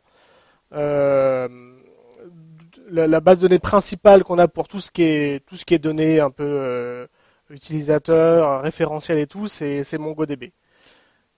Alors, il euh, n'y a rien de spécial euh, qu'on utilise dans MongoDB. On aurait pu utiliser un, SQL, une base de données SQL ou autre. C'est juste, on a un cluster de MongoDB qui est repliqué et là on stocke des documents. Alors on stocke des documents. Ce qui est intéressant quand même dans MongoDB, c'est comme on peut, on peut aimer ou pas, mais c'est comme le Rails de développement web, c'est-à-dire comme euh, comme le MySQL de SQL, c'est-à-dire il y a, y a vraiment c'est une simplicité de d'expérimentation. Au début, on a une application à faire, on ne sait pas à quoi ça va ressembler la base de données, à quoi ça va ressembler le, la table, on ne sait pas. On, vraiment, on n'en sait rien. Et on, peut commencer avec un truc vraiment vite fait avec MongoDB, on peut expérimenter avec les idées. Euh, Donc on euh, fait on fait pas de migration de schéma sur la base aujourd'hui. On, on, peut en faire avec Mongo, Aujourd'hui, on n'en a pas fait parce que le fait d'avoir une base de données sans schéma permet de gérer le schéma dans l'applicatif et donc d'avoir des versions d'applicatifs qui gèrent les, schémas de manière backward compatible. Et donc, on n'a jamais eu à arrêter la base un jour pour euh, pour faire une migration de schéma euh, qui aurait arrêté la base pour euh, pour faire une, évolution logicielle. Bien sûr, gérer le schéma dans, dans, dans l'application, ça va poser d'autres problèmes, mais c'est n'est pas dans le contexte de cette présentation mais euh, le choix de, de, le gérer dans l'application, au moins pour bootstrapper dans, dans une application vraiment une startup, là, on a besoin d'expérimenter des fonctionnalités, de d'avancer, de, d'évoluer la, base. C'est vraiment super agréable à, utiliser. Après, bien sûr, euh, on va utiliser euh, quelque chose qui va nous servir comme cache, surtout cache distribué. Euh, c'est quelque chose qu'on va utiliser pour euh, pour améliorer la performance de, de, de, l'API, par exemple, même si on coupe de, aujourd'hui, si on coupe Redis, l'API va commencer, continuer à, fonctionner de la même façon. façon c'est juste, on essaye de, voilà, de, de, de, cacher certains, certains. Et, dans le back office, on utilise aussi beaucoup de cache pour, on calcule beaucoup de diffs quand on fait des, des modifications euh, de documents. Euh, c'est des choses qu'on veut pas forcément garder de manière durable. On les garde en cache pour accélérer les, si on, demande deux fois le même diff, par exemple, euh, on ne leur calcule pas deux fois, mais c'est vraiment du cache qu'on peut se permettre de perdre à tout le monde. On utilise Redis, là, pas spécialement pour des fonctionnalités de Redis, parce qu'on utilise assez peu de fonctionnalités, même s'il y en a beaucoup. On l'utilise vraiment comme un, comme un cache clé-valeur. Euh. Aujourd'hui, si on redémarre un Redis, où on perd la machine, ou on perd le disque, il n'y a rien qui se passe. On peut monter un autre et ça se passe euh, de la même façon. On utilise Nginx comme, comme reverse proxy. Ce qui est intéressant, c'est qu'on avait besoin d'avoir une couche de reverse proxy qui était intelligente comme euh, comme on a, comme on a expliqué euh, avant, euh, c'est plusieurs clusters. Donc aujourd'hui un cluster qu'on appelle stable et un cluster qu'on appelle expérimental. Donc en fonction du, du, du, client, on va on va on va le router soit soit sur le soit sur l'un soit sur l'autre. Et on, ce qu'on fait en fait, on utilise un Nginx et un module dans Nginx pour pouvoir écrire le code qui va décider applicativement par rapport à un utilisateur sur quel cluster il va il va il va aller. Donc avant, on utilisait des, des reverse proxy plus classiques, mais quand on a avancé, on a eu besoin d'avoir ces clusters avec différentes versions de l'applicatif. Là, on n'a pas d'autre choix qu'avoir un cluster un, un, reverse proxy applicatif, qui a de l'intelligence pour pouvoir décider euh, où envoyer un, client particulier. Et en termes, c'est vrai qu'on n'a on n'a pas 50 000 composants techniques hein, dans notre infra, on est assez euh, conservateur quand même. On utilise Lucene beaucoup euh, pour tout ce qui est euh, indexation de d'API. Tout, ça c'est très statique, c'est des index Lucene qui sont zippés, qui sont déployés partout. En fait, il faut savoir que euh, le c'est peut-être une des, meilleures euh, API ou librairies qui existent sur la, sur la GEM. C'est vraiment une ingénierie qui, n'existe pas euh, beaucoup sur, sur toutes les plateformes euh, qui existent en fait de développement. C'est une index de, recherche très sophistiquée ce qu'on utilise en fait, c'est vraiment très peu de, de, de, de Lucene, mais Lucene contient beaucoup plus. Par exemple, il y a des, même des entreprises en entier qui, qui, qui buildent leur, euh, euh, leur business au-dessus de, de Lucene, comme par exemple Elasticsearch et, et compagnie. Parce que vraiment, ça peut servir pour faire de, de full text search, mais ça peut servir pour indexer. Euh, ça peut, ça, on peut l'utiliser pour pour stocker. pour stocker. On peut l'utiliser pour faire de, de, certains certaines choses de, data mining, par exemple. Euh, il y a énormément de choses qu'on peut faire avec euh, avec le Zen. Je pense qu'ils n'ont pas prévu tout ce genre de cas d'utilisation, mais ils ont tel, un, un telle performance qu'on peut voilà qu'on peut l'utiliser pour beaucoup de Et choses. Et surtout, euh, qu'on cherchait la robustesse, la simplicité, c'est vrai que c'est un composant qui demande juste des fichiers statiques. Euh, en lecture seule, même pas besoin. C'est un BD, c'est pas un serveur, c'est il, a, pas besoin d'être démarré, c'est une API, on le prend vers les fichiers, on les load et les, les caches, ils sont super malins dans le cache, ça veut dire euh, euh, au début, il y avait un, en fait, c'était caché dans, dans, la, dans la ce qui est pas super. Euh, c'est pour ça que personne n'utilisait les trucs euh, dans, dans, le mémoire. Aujourd'hui, il cache dans, il cache dans le. Il laisse le S caché en fait. Il, il laisse le, le, S caché en fait, il, parce que le S il va cacher les, les, fichiers, il va cacher certaines pages des fichiers. Ben, lui, Lucien il fait rien, il juste il délègue à, à l'OS de faire ça. Et euh, c'est ça qui fait en fait que tout le cache des index Lucene, qui est super efficace quand même le cache de Lucene, ça se base sur, euh, en fait, c'est délégué à l'OS. Euh... En fait, il, il aime map les fichiers, donc il les monte comme une, comme une zone mémoire, et c'est l'OS après qui, optimise pour euh, monter dans, dans, son cache. Tout ce qui est fréquemment utilisé, il va le monter, le reste, il va, il va le dégager. Et surtout, en fait, ça va pas remplir, remplir le heap de, de, de Java. Il met rien dans le, dans heap de Java. Il met certaines structures, mais c'est vraiment minime par rapport à ce qui existe dans, euh... en fait, on peut, on peut euh, imaginer Lucene comme une grosse euh, map euh, grosse HMAP par exemple, qui contient euh, des lettres, des, des, termes et tout ça. Et euh, il y en a plein de ce genre de, de maps avec des, des maps imbriquées et c'est comme ça qu'il fait en fait pour chercher les, les, données. Ensuite, on a un cluster Zookeeper, Bookkeeper qu'on utilise pour certaines synchronisations de notre système ou pour loguer certains. Alors Zookeeper, c'est simple, c'est juste un, un, un, système distribué de, de, de, de qui est euh, très très utile pour pour la synchronisation. C'est-à-dire quand on a plusieurs serveurs qui doivent euh, parler entre eux pour euh, être d'accord sur certaines choses, par exemple élire un master ou faire un queue un queue distribué. Ou avoir, ou, un, compteur, ou avoir un compteur, ou avoir, avoir un lock mutuel, mutualisé sur, utilisé sur plusieurs serveurs. Tous ces genres de choses, Zookeeper, il le fait très bien sur un système distribué. Euh, c'est pour ça, il a vraiment c'est un composant qui apporte cette ce genre de synchronisation. Et on en avait besoin, par exemple, pour synchroniser qui est en train d'écrire dans la base dans, dans, telle base de données et sur quel serveur on va monter la base de données. Après, il y a Bookkeeper, qui est un composant qui utilise Zookeeper derrière.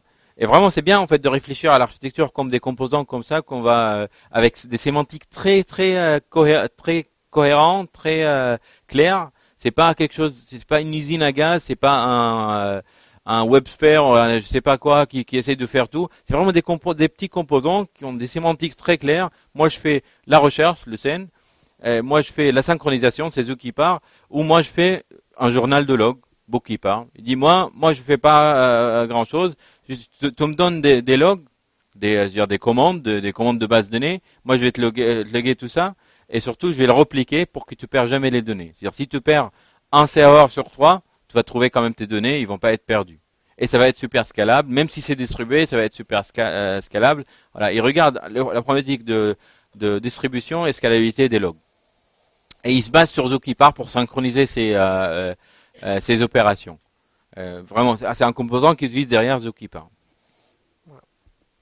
ImageMagick, mais ImageMagick c'est tout ce qui gère les, la, manipulation d'images côté serveur. Hein. Quand vous retaillez une image, vous avez un éditeur dans votre navigateur, mais c'est simplement une espèce de, ça fait pas vraiment l'édition d'image. Derrière, ça envoie les informations au serveur qui, modifie les images en disant ImageMagick. Et là, on l'appelle depuis Java, mais on l'appelle vraiment en tant que process. Euh, on, lance un process ImageMagick Unix et on attend qu'il déroule, et puis quand il rend la main, voilà, c'est fini. Euh, rapidement, euh, quelques notions de performance qu'on a sur le front-end, sur la partie web app. Vous avez vu que notre writing room, notre back-office, c'est une, énorme web app, une énorme application client-side. Euh, si vous regardez un petit peu, vous allez voir que ça ressemble à une single page web app. Ça veut dire que tout, ça, ne recharge jamais vraiment la page. C'est entièrement en Ajax entre guillemets et entièrement fluide. Mais c'est pas, c'est pas la manière dont on a approché et ça, c'est notre expérience de manière globale sur l'architecture d'application qu'on a chez Angularity. Euh, on ne l'a pas approché comme un énorme truc, euh, une énorme single page web app avec un énorme JavaScript qui, qui, qui tient un seul fichier. Mais c'est vraiment, si vous regardez, il y a un container avec un menu et puis des panneaux comme ça. Et chaque panneau a son propre cycle de vie qui est l'équivalent d'un cycle de vie d'une page que vous pouvez avoir dans une application web classique. C'est-à-dire les pages elles sont chargées dans des panneaux, puis elles sont déchargées quand le panneau euh, euh, en fait, c'est vraiment comme une application web classique. C'est une application web euh, classique, sauf en fait, il y a une optimisation côté euh, front-end pour charger les pages dans des panneaux au lieu de les charger juste dans le navigateur. C'est-à-dire quand on, clique sur un lien, au lieu de, d'enlever complètement la page et faire l'autre page, bah, on ouvre un panneau avec avec la page. On peut vraiment imaginer l'architecture de telle façon. Et derrière, en fait, l'URL va s'adapter par rapport à ça. C'est-à-dire à n'importe quel moment, je prends l'URL, je ferme l'onglet, je le rouvre et je mets le lien, je regarde, je, vois exactement ce que j'ai j'avais euh, avant de Surtout, je peux prendre l'URL, l'envoyer à un collègue qui travaille sur le même back-office et lui, il va voir le même document dans le même état euh, que moi et ça, c'est intéressant. Et vraiment, c'est ça l'idée de l'architecture. C'est des, pages web, mais c'est optimisé pour charger dans des panneaux. En termes de performance, c'est important parce que le, le, vrai problème des single page web c'est que ça ligue de partout. Vous savez, c'est on met à jour des bouts de DOM un petit peu de manière anarchique. Euh, le truc, on recharge jamais le container, le, browser. Mais bon, plus on le laisse ouvert, ben plus euh, on finalement on commence à liquer des bouts de DOM ou des bouts de JavaScript un petit peu partout et, l'application devient de moins en moins euh, responsive. Donc là, l'idée de ces panneaux vraiment qui s'ouvrent et qui se déchargent, c'est vraiment que quand on ferme un panneau, derrière, on jette tout le HTML, tout le JavaScript associé. Exactement comme ça, se passe dans le navigateur normal, c'est-à-dire à chaque fois qu'on n'a plus besoin d'une page, bah, on le jette. Bah, c'est la même chose. Parce qu'en fait, si on si on fait pas ça, à un moment donné, on va trouver avec une zone mémoire super remplie avec tous les éléments qu'on a chargés dans tous les panneaux euh, qu'on a ouverts. Euh, après, donc après en termes d'optimisation des, des assets, donc tout ce qui est fichier statique, hein, de manière classique, on a essayé d'avoir un seul JS et un seul CSS, mais du coup qui sont énormes. Euh, donc c'est tous nos JS et CSS côté serveur sont minifiés et gzippés dans un seul fichier qui est téléchargé une seule fois. Et ça, ça fait tourner l'ensemble du, back office. Euh, c'est des fichiers qui sont énormes, qui doivent faire euh, quelques mégas.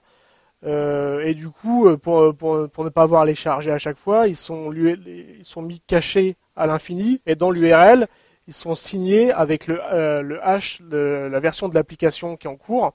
Donc nous, on utilise simplement notre hash du, commit git euh, sur notre, notre repo de prod.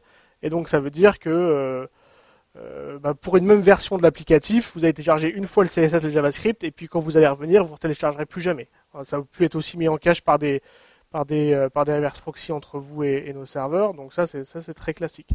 ça veut dire aussi qu'à chaque redéploiement, on change notre, numéro de version, donc on, invalide ces, anciens CSS et JavaScript, et on retélécharge à chaque déploiement de notre côté une nouvelle version de ces JavaScript et ces CSS. Alors il y en a qui trouvent ça euh, pas forcément efficace parce que du coup on retélécharge tout à chaque fois, mais bon sincèrement euh, par expérience euh, c'est très difficile de sans invalider tout ce qui est JavaScript et CSS sur une applicatif web, d'être sûr que ne va pas y avoir des incohérences avec des vieilles versions de JavaScript et de CSS qui vont entrer en conflit avec les nouvelles modifications.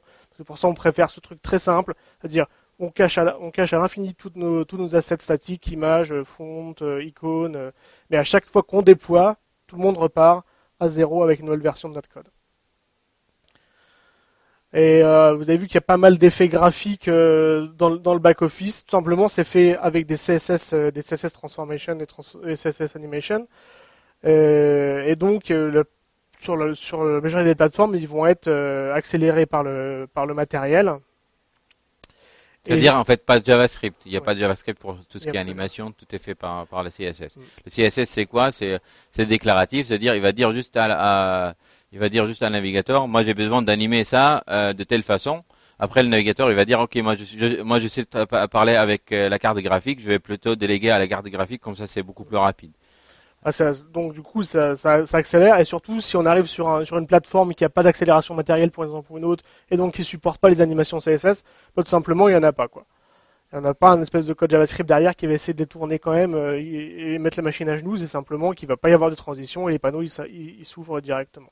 Aujourd'hui, on peut tourner. Euh, en fait, il y a un, simple euh, check en fait dans, dans, dans l'application. S'il n'y a pas de d'animation CSS, bah, l'application va continuer à fonctionner. C'est juste c'est un peu moins joli parce qu'il n'y a pas toutes les animations.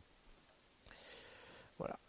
Euh, pour finir, la manière dont on héberge tout ça aujourd'hui, donc ça pareil, comme on est vraiment dans, dans, dans, la, manière de fonctionner très start-up, on apprend beaucoup, on évolue beaucoup, on a besoin de beaucoup de flexibilité. Euh, aujourd'hui, la, plateforme entière est hébergée sur Amazon Web Services, euh, sur, euh, leur zone US à l'est. on utilise essentiellement Amazon Web Services, il y a beaucoup beaucoup de services. Aujourd'hui, on utilise essentiellement EC2 pour nos serveurs et S3 pour notre stockage. On utilise beaucoup S3. Stockage à la fois interne pour nos backups, nos snapshots, tout ça, et à la fois externe pour servir les images des sites web. Et voilà. Et puis, la seule autre chose qu'on utilise, c'est, euh, les ELB, donc euh, c'est les reverse proxy euh, devant notre architecture. Mais comme on a notre propre couche de reverse proxy intelligent qui route de manière applicative, on utilise simplement les ELB pour, gérer le SSL. Ça veut dire le SSL, le, cryptage, décryptage SSL, puisque tout, que ce soit l'API ou le back-office en SSL, tout est fait par le LB. Ça permet d'optimiser parce qu'au lieu de le faire de manière software sur, sur Nginx, c'est fait sur du matériel chez, euh, chez Amazon, euh, sur du matériel dédié. Surtout en fait, avant de finir avec, avec le côté Amazon, quand on, en fait, il y, a, il y, a, deux modes de travail. C'est-à-dire, il y en a souvent qui, des gens qui vont dire, on va tout, essayer de tout héberger chez nous, on va monter des serveurs, on va faire un data center et tout ça. En fait, Aujourd'hui, euh, il y a vraiment une, une course à, aux fonctionnalités. C'est-à-dire, aujourd'hui, on lance Prismic.io. Dans quelques semaines, il y aura une autre entreprise qui va lancer un truc soit similaire, soit exact, exactement le même, et va essayer de faire plus de futurs. Si on va passer notre temps à faire euh, euh le, déploiement, euh, les, serveurs et tout ce genre de gestion, déjà ça coûte super cher ce genre de gestion. Et surtout, on a besoin d'être super dynamique. C'est-à-dire, à un moment donné, on va expérimenter avec une fonctionnalité, on monte un serveur, on voit que c'est pas, c'est pas bon, on va, on va pouvoir tuer le serveur et plus l'utiliser. Rajouter des serveurs, enlever des serveurs, changer la façon de déployer, c'est super important pour un mode startup là où on va vraiment, c'est encore une fois, c'est la course à la fonctionnalité. C'est euh, tout le monde essaye de, de, gagner la course pour euh, pour convaincre les utilisateurs. Euh, un mode statique avec des machines, ça ne peut pas correspondre. Bien sûr, il y a un mode après, une fois que c'est une société euh, super bien établie, euh, on, va essayer, peut-être à un moment donné, ça fera de sens de d'optimiser les, coûts et chercher des serveurs moins chers. Mais aujourd'hui, Netflix et tourne avec tout ce qui tourne, tout est chez, Amazon. Tout est chez Amazon pour une, raison importante. Ils veulent pas prendre le temps à faire, ce genre d'opération. C'est fait déjà par quelqu'un il faut plutôt prendre le focus et euh, pour euh, donner des, futurs, lancer dans d'autres pays et ainsi de suite. surtout, il y a plein de choses qu'on serait incapable de faire nous-mêmes. Typiquement, euh, faire S3, c'est très très compliqué. Si on veut avoir la même qualité de service que, que, ce qui est fourni à S3 en tant que service chez Amazon, c'est pratiquement impossible à faire. En fait, on peut, on pourra prendre une base de données qui fait, qui donne les, plus ou moins les mêmes propriétés, comme Rayak, mais après, il faut l'héberger sur X, X serveurs X zone, X, zone, X data center, euh, euh, être sûr que tout le temps c'est repliqué sur tous les serveurs. Il y, a énormément de choses à faire pour garantir le moindre de qualité qui donne ce genre de service.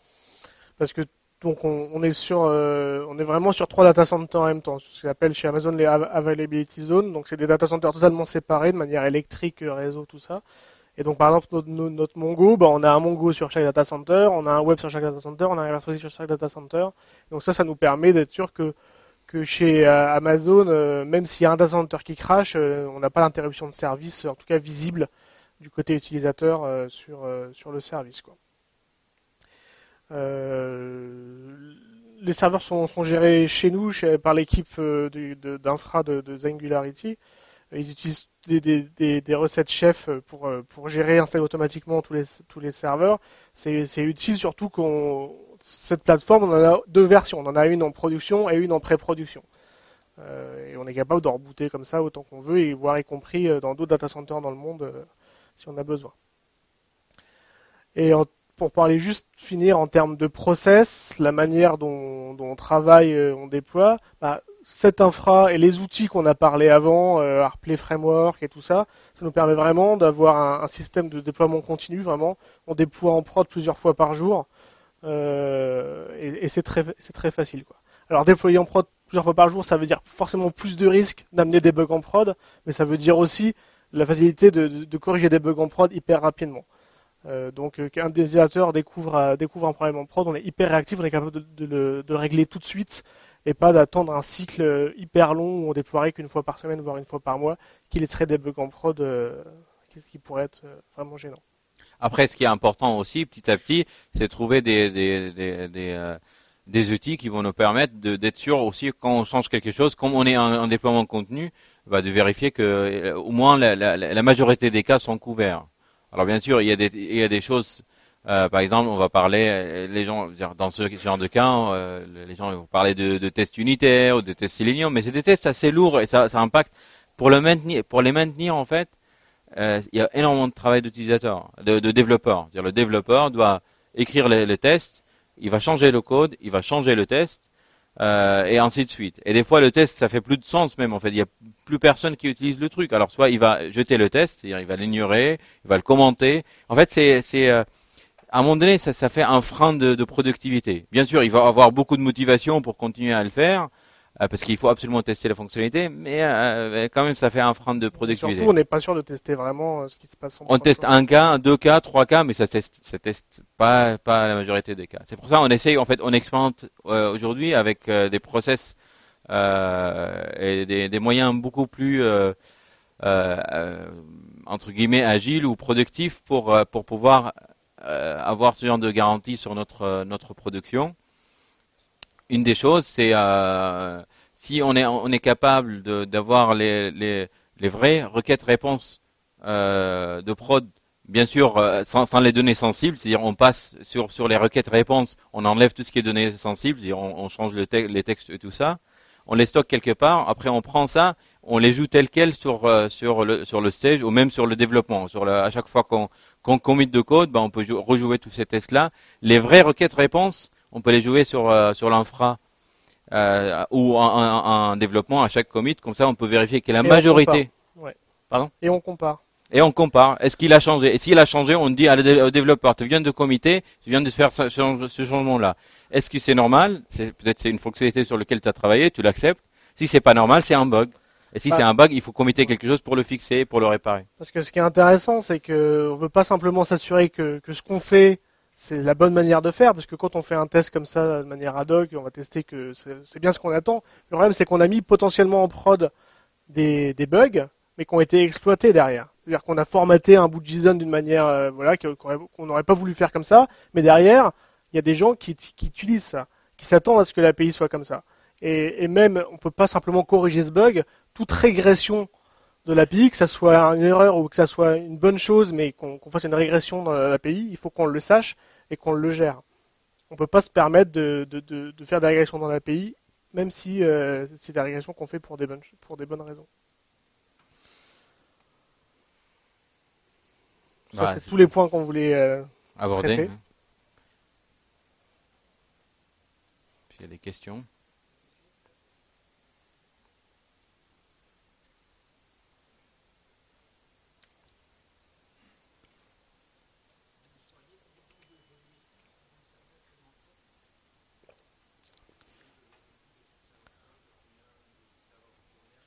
Beaucoup. Euh, pour l'instant, en fait, euh, on, a, on plus ou moins les chiffres. pour l'instant, on ne communique pas sur ces chiffres-là, mais euh, plusieurs. En fait, déjà, il y a, plusieurs milliers de, de, de repositories contenu qui sont hébergés. des détails variés, il y a des petits, il y a des, grands, et c'est un contenu. Après, combien de requêtes secondes on récupère, comment tout ça. Euh, ouais, je préfère, je préfère par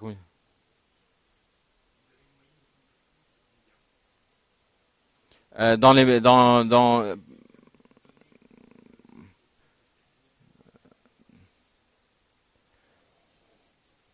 Après, il y a, y a la latence de, de, de, de, localisation, c'est-à-dire... Euh, qui est énorme, euh, parce qu'entre un mec qui est à Sydney et un mec qui est, qui est aux US ou à Paris, c'est vraiment, ça change beaucoup.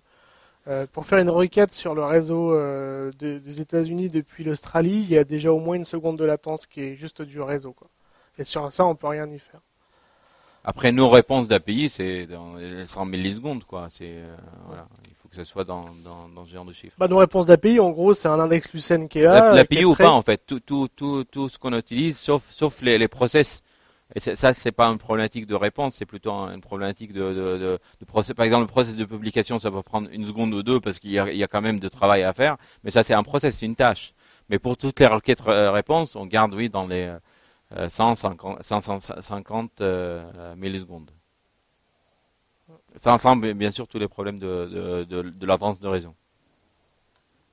Mais comme les, même comme les requêtes peuvent être cachées à l'infini, cette latence est, pas, est moins problématique que, sur certains services où vraiment on n'a pas d'autre choix que d'appeler. Euh, Surtout, même, même en fait, par exemple, le Writing Room, euh, tous les documents ils sont cachés aussi. Une version de, de document c'est caché à l'infini, pareil.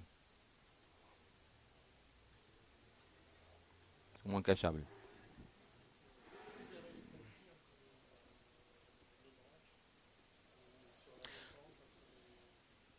La question, est-ce qu'on gère les conflits entre les branches euh, de version de documents?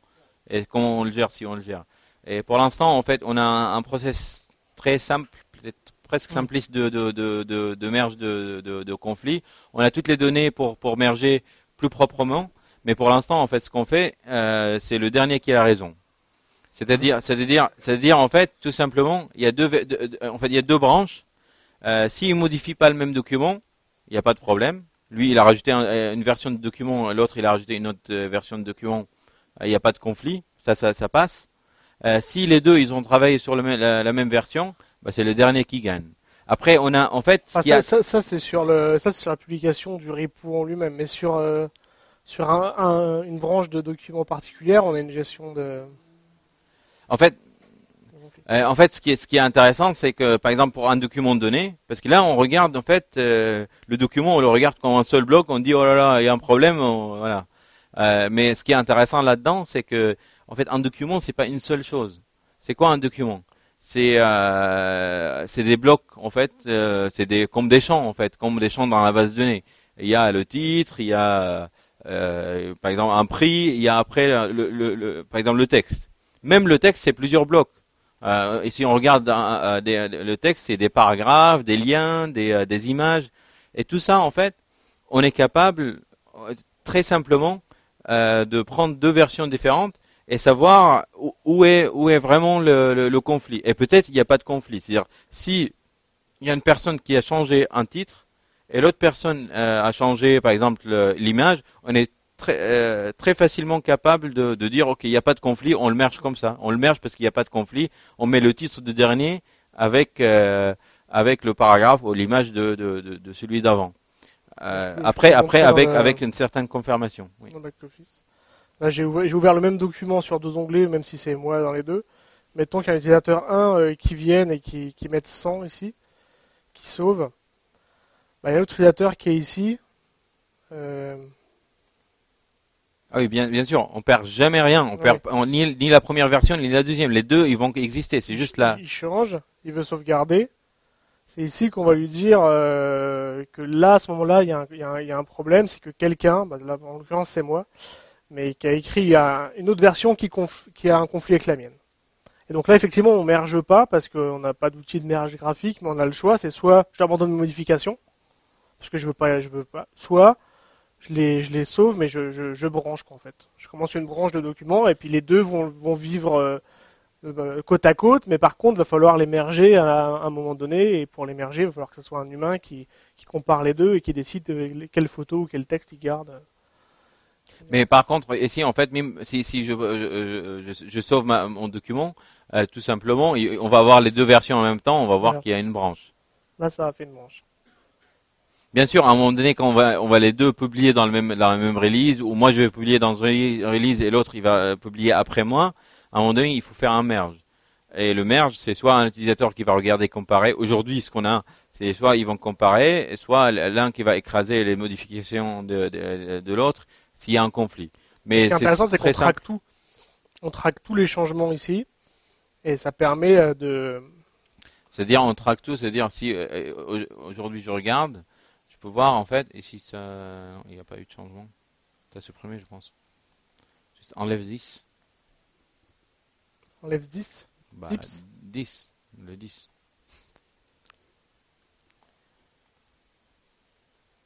Voilà, en fait, on, traque tous les changements, on est capable vraiment de savoir où est le changement, pourquoi c'est fait, et, euh, et, même faire des, des process de, de, de merge euh, beaucoup plus sympa. Mais c'est juste, en fait, après, il faut prévenir l'utilisateur, il ne faut pas merger dans, dans le dos de l'utilisateur. Il faut dire, voilà, je, je pense qu'il n'y a pas de conflit. Après, peut-être il y a un conflit logique, même s'il n'y a pas de conflit de, de, données, ça peut être, ça peut être, ça peut être un conflit logique, quoi. C'est un peu plus difficile de merger automatiquement du texte et des photos que après, je peux dire l'utilisateur, j'ai mergé comme ça, est-ce que ça te va? Il va regarder le document, il va décider si c'est bon ou pas. il y avait une autre question, je sais plus. Oui. Oui, euh, non, pas le document. La, référence de branche, en fait, la référence de release.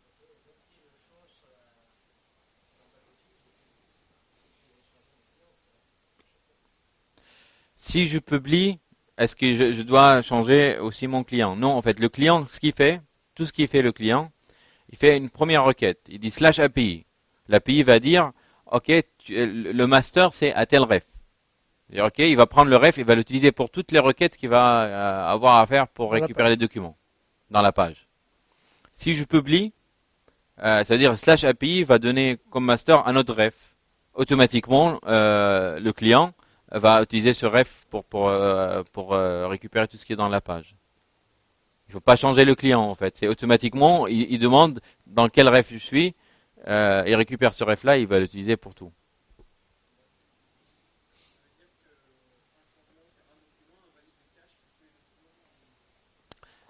Très intéressant comme question. Est-ce que ça veut dire qu'un un changement pour un seul document, ça, ça dévalide le cache de tous les documents qui existent dans, dans le site? Euh, oui et non. C'est-à-dire euh, oui, parce que les URL ils vont tous changer, mais euh, en fait il y a un process aussi qui existe dans le document. je ne sais pas si c'est un prod ou pas, mais il y a un process qui existe. En, fait, ce on, a, on a des liens directs vers, vers les versions qui passent par, par, par le ref. Et je suis capable, en fait, dans, dans l'API, de demander pour n'importe quel document, pour une raison d'optimisation, si j'ai le problème, demander donne-moi le, la vraie URL qui ne change jamais. Ça veut dire quoi? Ça veut dire les, les, recherches, ils vont changer certainement. Ça, je peux pas ne, pas, je peux pas cacher à l'infini. Je peux pas changer euh, avec les publications. Mais il y a une seule requête, c'est la recherche qui va récupérer les identifiants de documents. Et après, je vais utiliser, je vais, demander la vraie URL. Euh, et si euh, il n'a pas changé de version, ça va rien changer. Ça va changer que les documents qui. par exemple, si je récupère une liste de documents, bah, ça va donner une liste de URL. Et si les URL, les vraies URL de version, ils n'ont pas changé, ça change rien.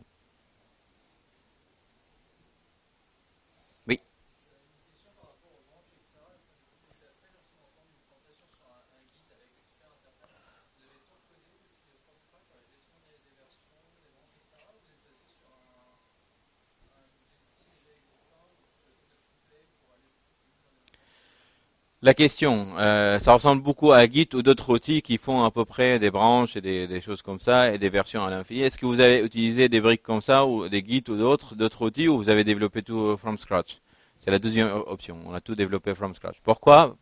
Parce qu'en fait, euh, c'est vrai que euh, ça ressemble beaucoup à, Git, mais c'est pas simplement à Git, ça ressemble aussi à une autre technologie qui s'appelle Datomic, qui fait plus ou moins aussi la même chose. Euh, mais en fait, il y a, des, il y a, des, quand même des, des, différences, des sémantiques entre, entre ce qui fait offre. Euh, déjà, en fait, Git, il offre beaucoup plus que ce qu'on offre, mais il y a certains, certaines choses qu'on qu'on a euh, qui est différent de, de, en fait, c'est très, c'est super, c'est, c'est très bien un Git, mais c'est orienté, euh, quand même orienté fichier en fait. Nous, on est beaucoup plus orienté document. Il y a certains changements en fait là-dedans euh, qui font qu'on n'a pas choisi, par exemple, de, de, de, travailler avec Git, mais plutôt de, de, de travailler avec une base de données. différent, c'est que Git, il a une, il a une timeline pour le, le working tree, et nous, on a une timeline pour le repo, bien sûr. Il a son histoire, mais aussi chaque document lui-même a sa propre histoire. Et c'est ça qui est un peu différent. Ce qui, est, un peu, ce qui est en, interne dans Git, mais ce qui est pas, c'est pas, c'est pas ce qui est, c'est en interne aussi. Il y a, un, hash par, par document et tout et tout, mais euh, il y a vraiment, il y a des différences, des petites différences qui font qu'en fait, si on utilise Git, on va avoir du mal avec avec certains certaines choses pour stocker ce qu'on veut stocker ici.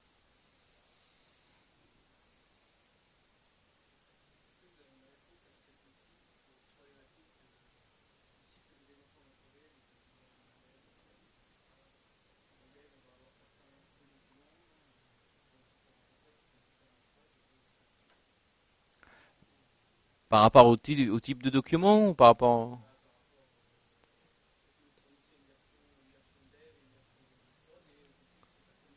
D'accord. Est-ce euh, est qu'on prévoit quelque chose pour euh, euh, les plusieurs phases de développement entre dev, staging par exemple et prod? Oui, en fait, le mécanisme de par exemple de ref, c'est exactement ce qu'on utilise pour ça. Par exemple, aujourd'hui, je peux, il y a plusieurs choses en fait. Il y a, par exemple, aujourd'hui, je peux avoir plusieurs releases et je peux faire un preview en fait des changements sans, sans publier la release. Aujourd'hui, par exemple, ici, on va voir qu'on a prévu deux, releases. Il y a euh, l'annonce de, pâtisserie euh, de magasin à San Francisco qui contient, on va voir euh, plusieurs plusieurs changements. Il y a pas mal de changements dedans. Je peux euh, euh, regarder l'état de site ou de, l'app mobile ou de jeux vidéo, n'importe quoi. Je peux regarder l'état si on appliquait ce release là. En fait, c'est très simple. Euh, si euh, il, utilise le ref, il va le voir.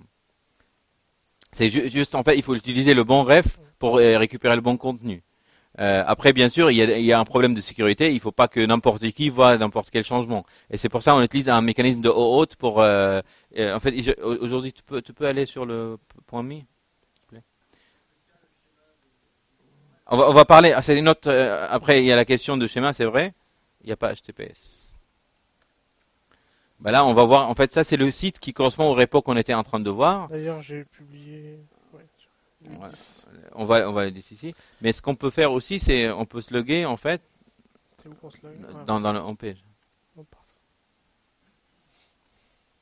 Voilà, on peut se loguer. Et ça, va, ça va faire un, aller-retour avec le back office pour euh, identifier, euh, pour donner l'accès. Et une fois qu'on a qu'on a eu ça, maintenant on a un menu en haut qui, qui va choisir sur quelle release je vais prévuer dans, dans le site web. C'est-à-dire c'est sécurisé, mais quand même je peux voir n'importe quelle euh, euh, publication dans le futur, dans le passé, voilà. C'est juste j'ai demandé l'autorisation pour le faire. Ça c'est pour la première question. Si je prends euh, là les macarons, je prends le macaron au chocolat ici. Pour qu'on voit bien, je vais changer sa photo pour, pour mettre ça. Même si ça va entièrement casser le design. Le design. Je fais ça. Et ça, je le publie pas, mais je dis que euh, je veux euh, faire une new, release qui est euh, New Macaron. Break the website. Ok, break the website. Et ça, ça peut, ça, ça peut être ma branche de dev, par exemple. Pour la nouvelle version du site web, il faut faire tout un tas de nouveaux contenus et changer le design des contenus existants. Voilà.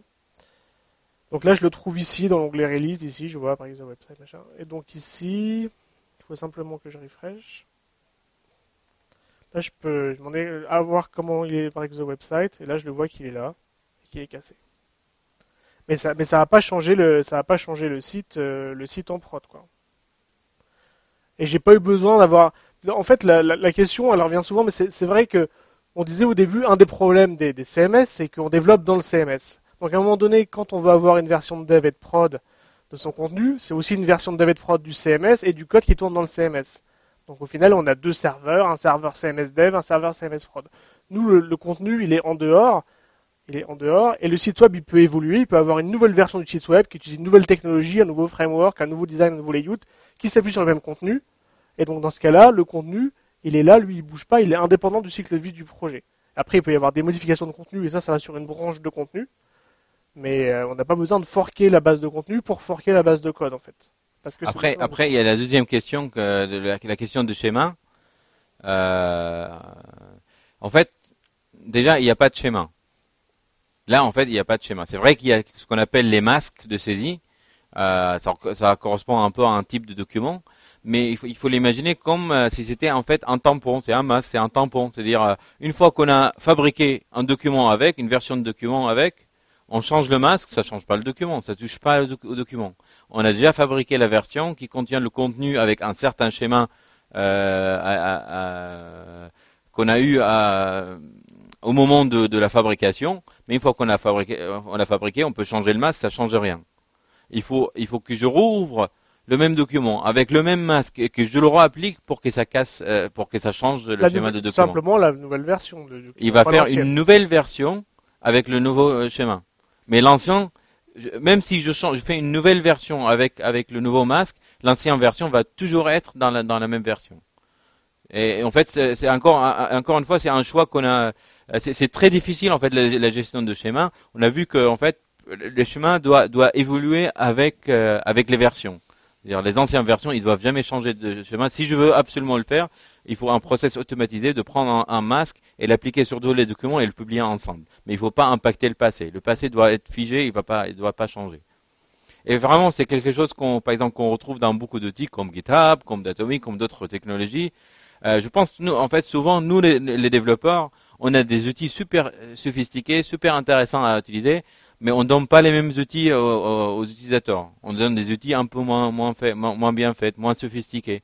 Et là, on, dans l'idée dans, dans Prismic, c'est essayer de, de, de, voler un peu quelques idées de, de, de, monde de développement et essayer de livrer, mais avec une interface plus sympa, avec un process beaucoup plus simplifié, avec euh, voilà, il faut il faut savoir le présenter, mais quand même c'est super intéressant pour les utilisateurs.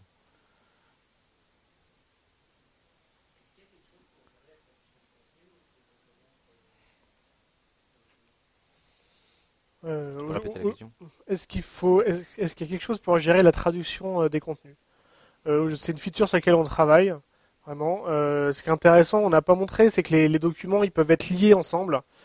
Donc par exemple, si je prends ce produit, ici j'ai des produits liés. Et ça, c'est des liens entre documents. Et ces liens entre documents, on les, on les saisit dans le back-office et on peut les exploiter de la manière dont on, fait les requêtes à base de contenu. On peut suivre les liens. Et donc avec ces liens, on est en train de mettre au point un système de traduction qui utilise ces liens. Ça veut dire qu'il y a un, document master et il y a des liens vers différentes traductions. Euh, en fait, il faut savoir que euh, euh, on peut l'appeler traduction, on peut l'appeler localisation, mais c'est pas c'est pas un seul problème. Même si ça paraît c'est généralisé avec un seul mot, c'est pas le même problème. Il y a plusieurs problèmes. Des fois, je vais traduire exactement les mêmes structures de données, je vais les traduire en plusieurs langues. Des fois, en fait, c'est pas exactement le même produit. Il y a certaines caractéristiques qui n'existent pas, qui font pas de sens dans, certains pays. Il y a certains produits qui vont pas faire de sens. Euh, c'est pour ça c'est très difficile. En fait, c'est pas le même problème. Il y a certains cas qui vont être qu'on va pouvoir résoudre, certains autres ils vont pas pouvoir. Euh, euh, il, y a, certains cas, il faut tout simplement cloner tout le repo et, et retraduire tout et, après forquer à la. Ça va jamais se rejoindre en fait. C'est juste on part de, de, la même base on le retraduit, après ça va vivre sa vie, il va rajouter ses produits, il va de, de temps en temps retraduire d'autres produits qui se rajoutent dans, l'ancien, mais c'est tout quoi. Et ça, ça peut être une des solutions. Ou souvent, c'est mixé. Moi, j'ai bossé pour une, pour une boîte euh, qui était internationale, qui avait le Japon, euh, la France et, l'Angleterre. Et en fait, sur leur site, euh, c'était mixé. Vraiment, il y avait la France et l'Angleterre qui étaient en fait les traductions dans les masses de produits, et le Japon qui était vraiment beaucoup plus indépendant, qui avait son propre site web et ses propres gammes de produits. Donc en fait, on, peut, on voit que l'outil ne peut pas répondre à la fois à, tous ces, à toutes ces organisations. Moi, je dois partir. Ok. Oui.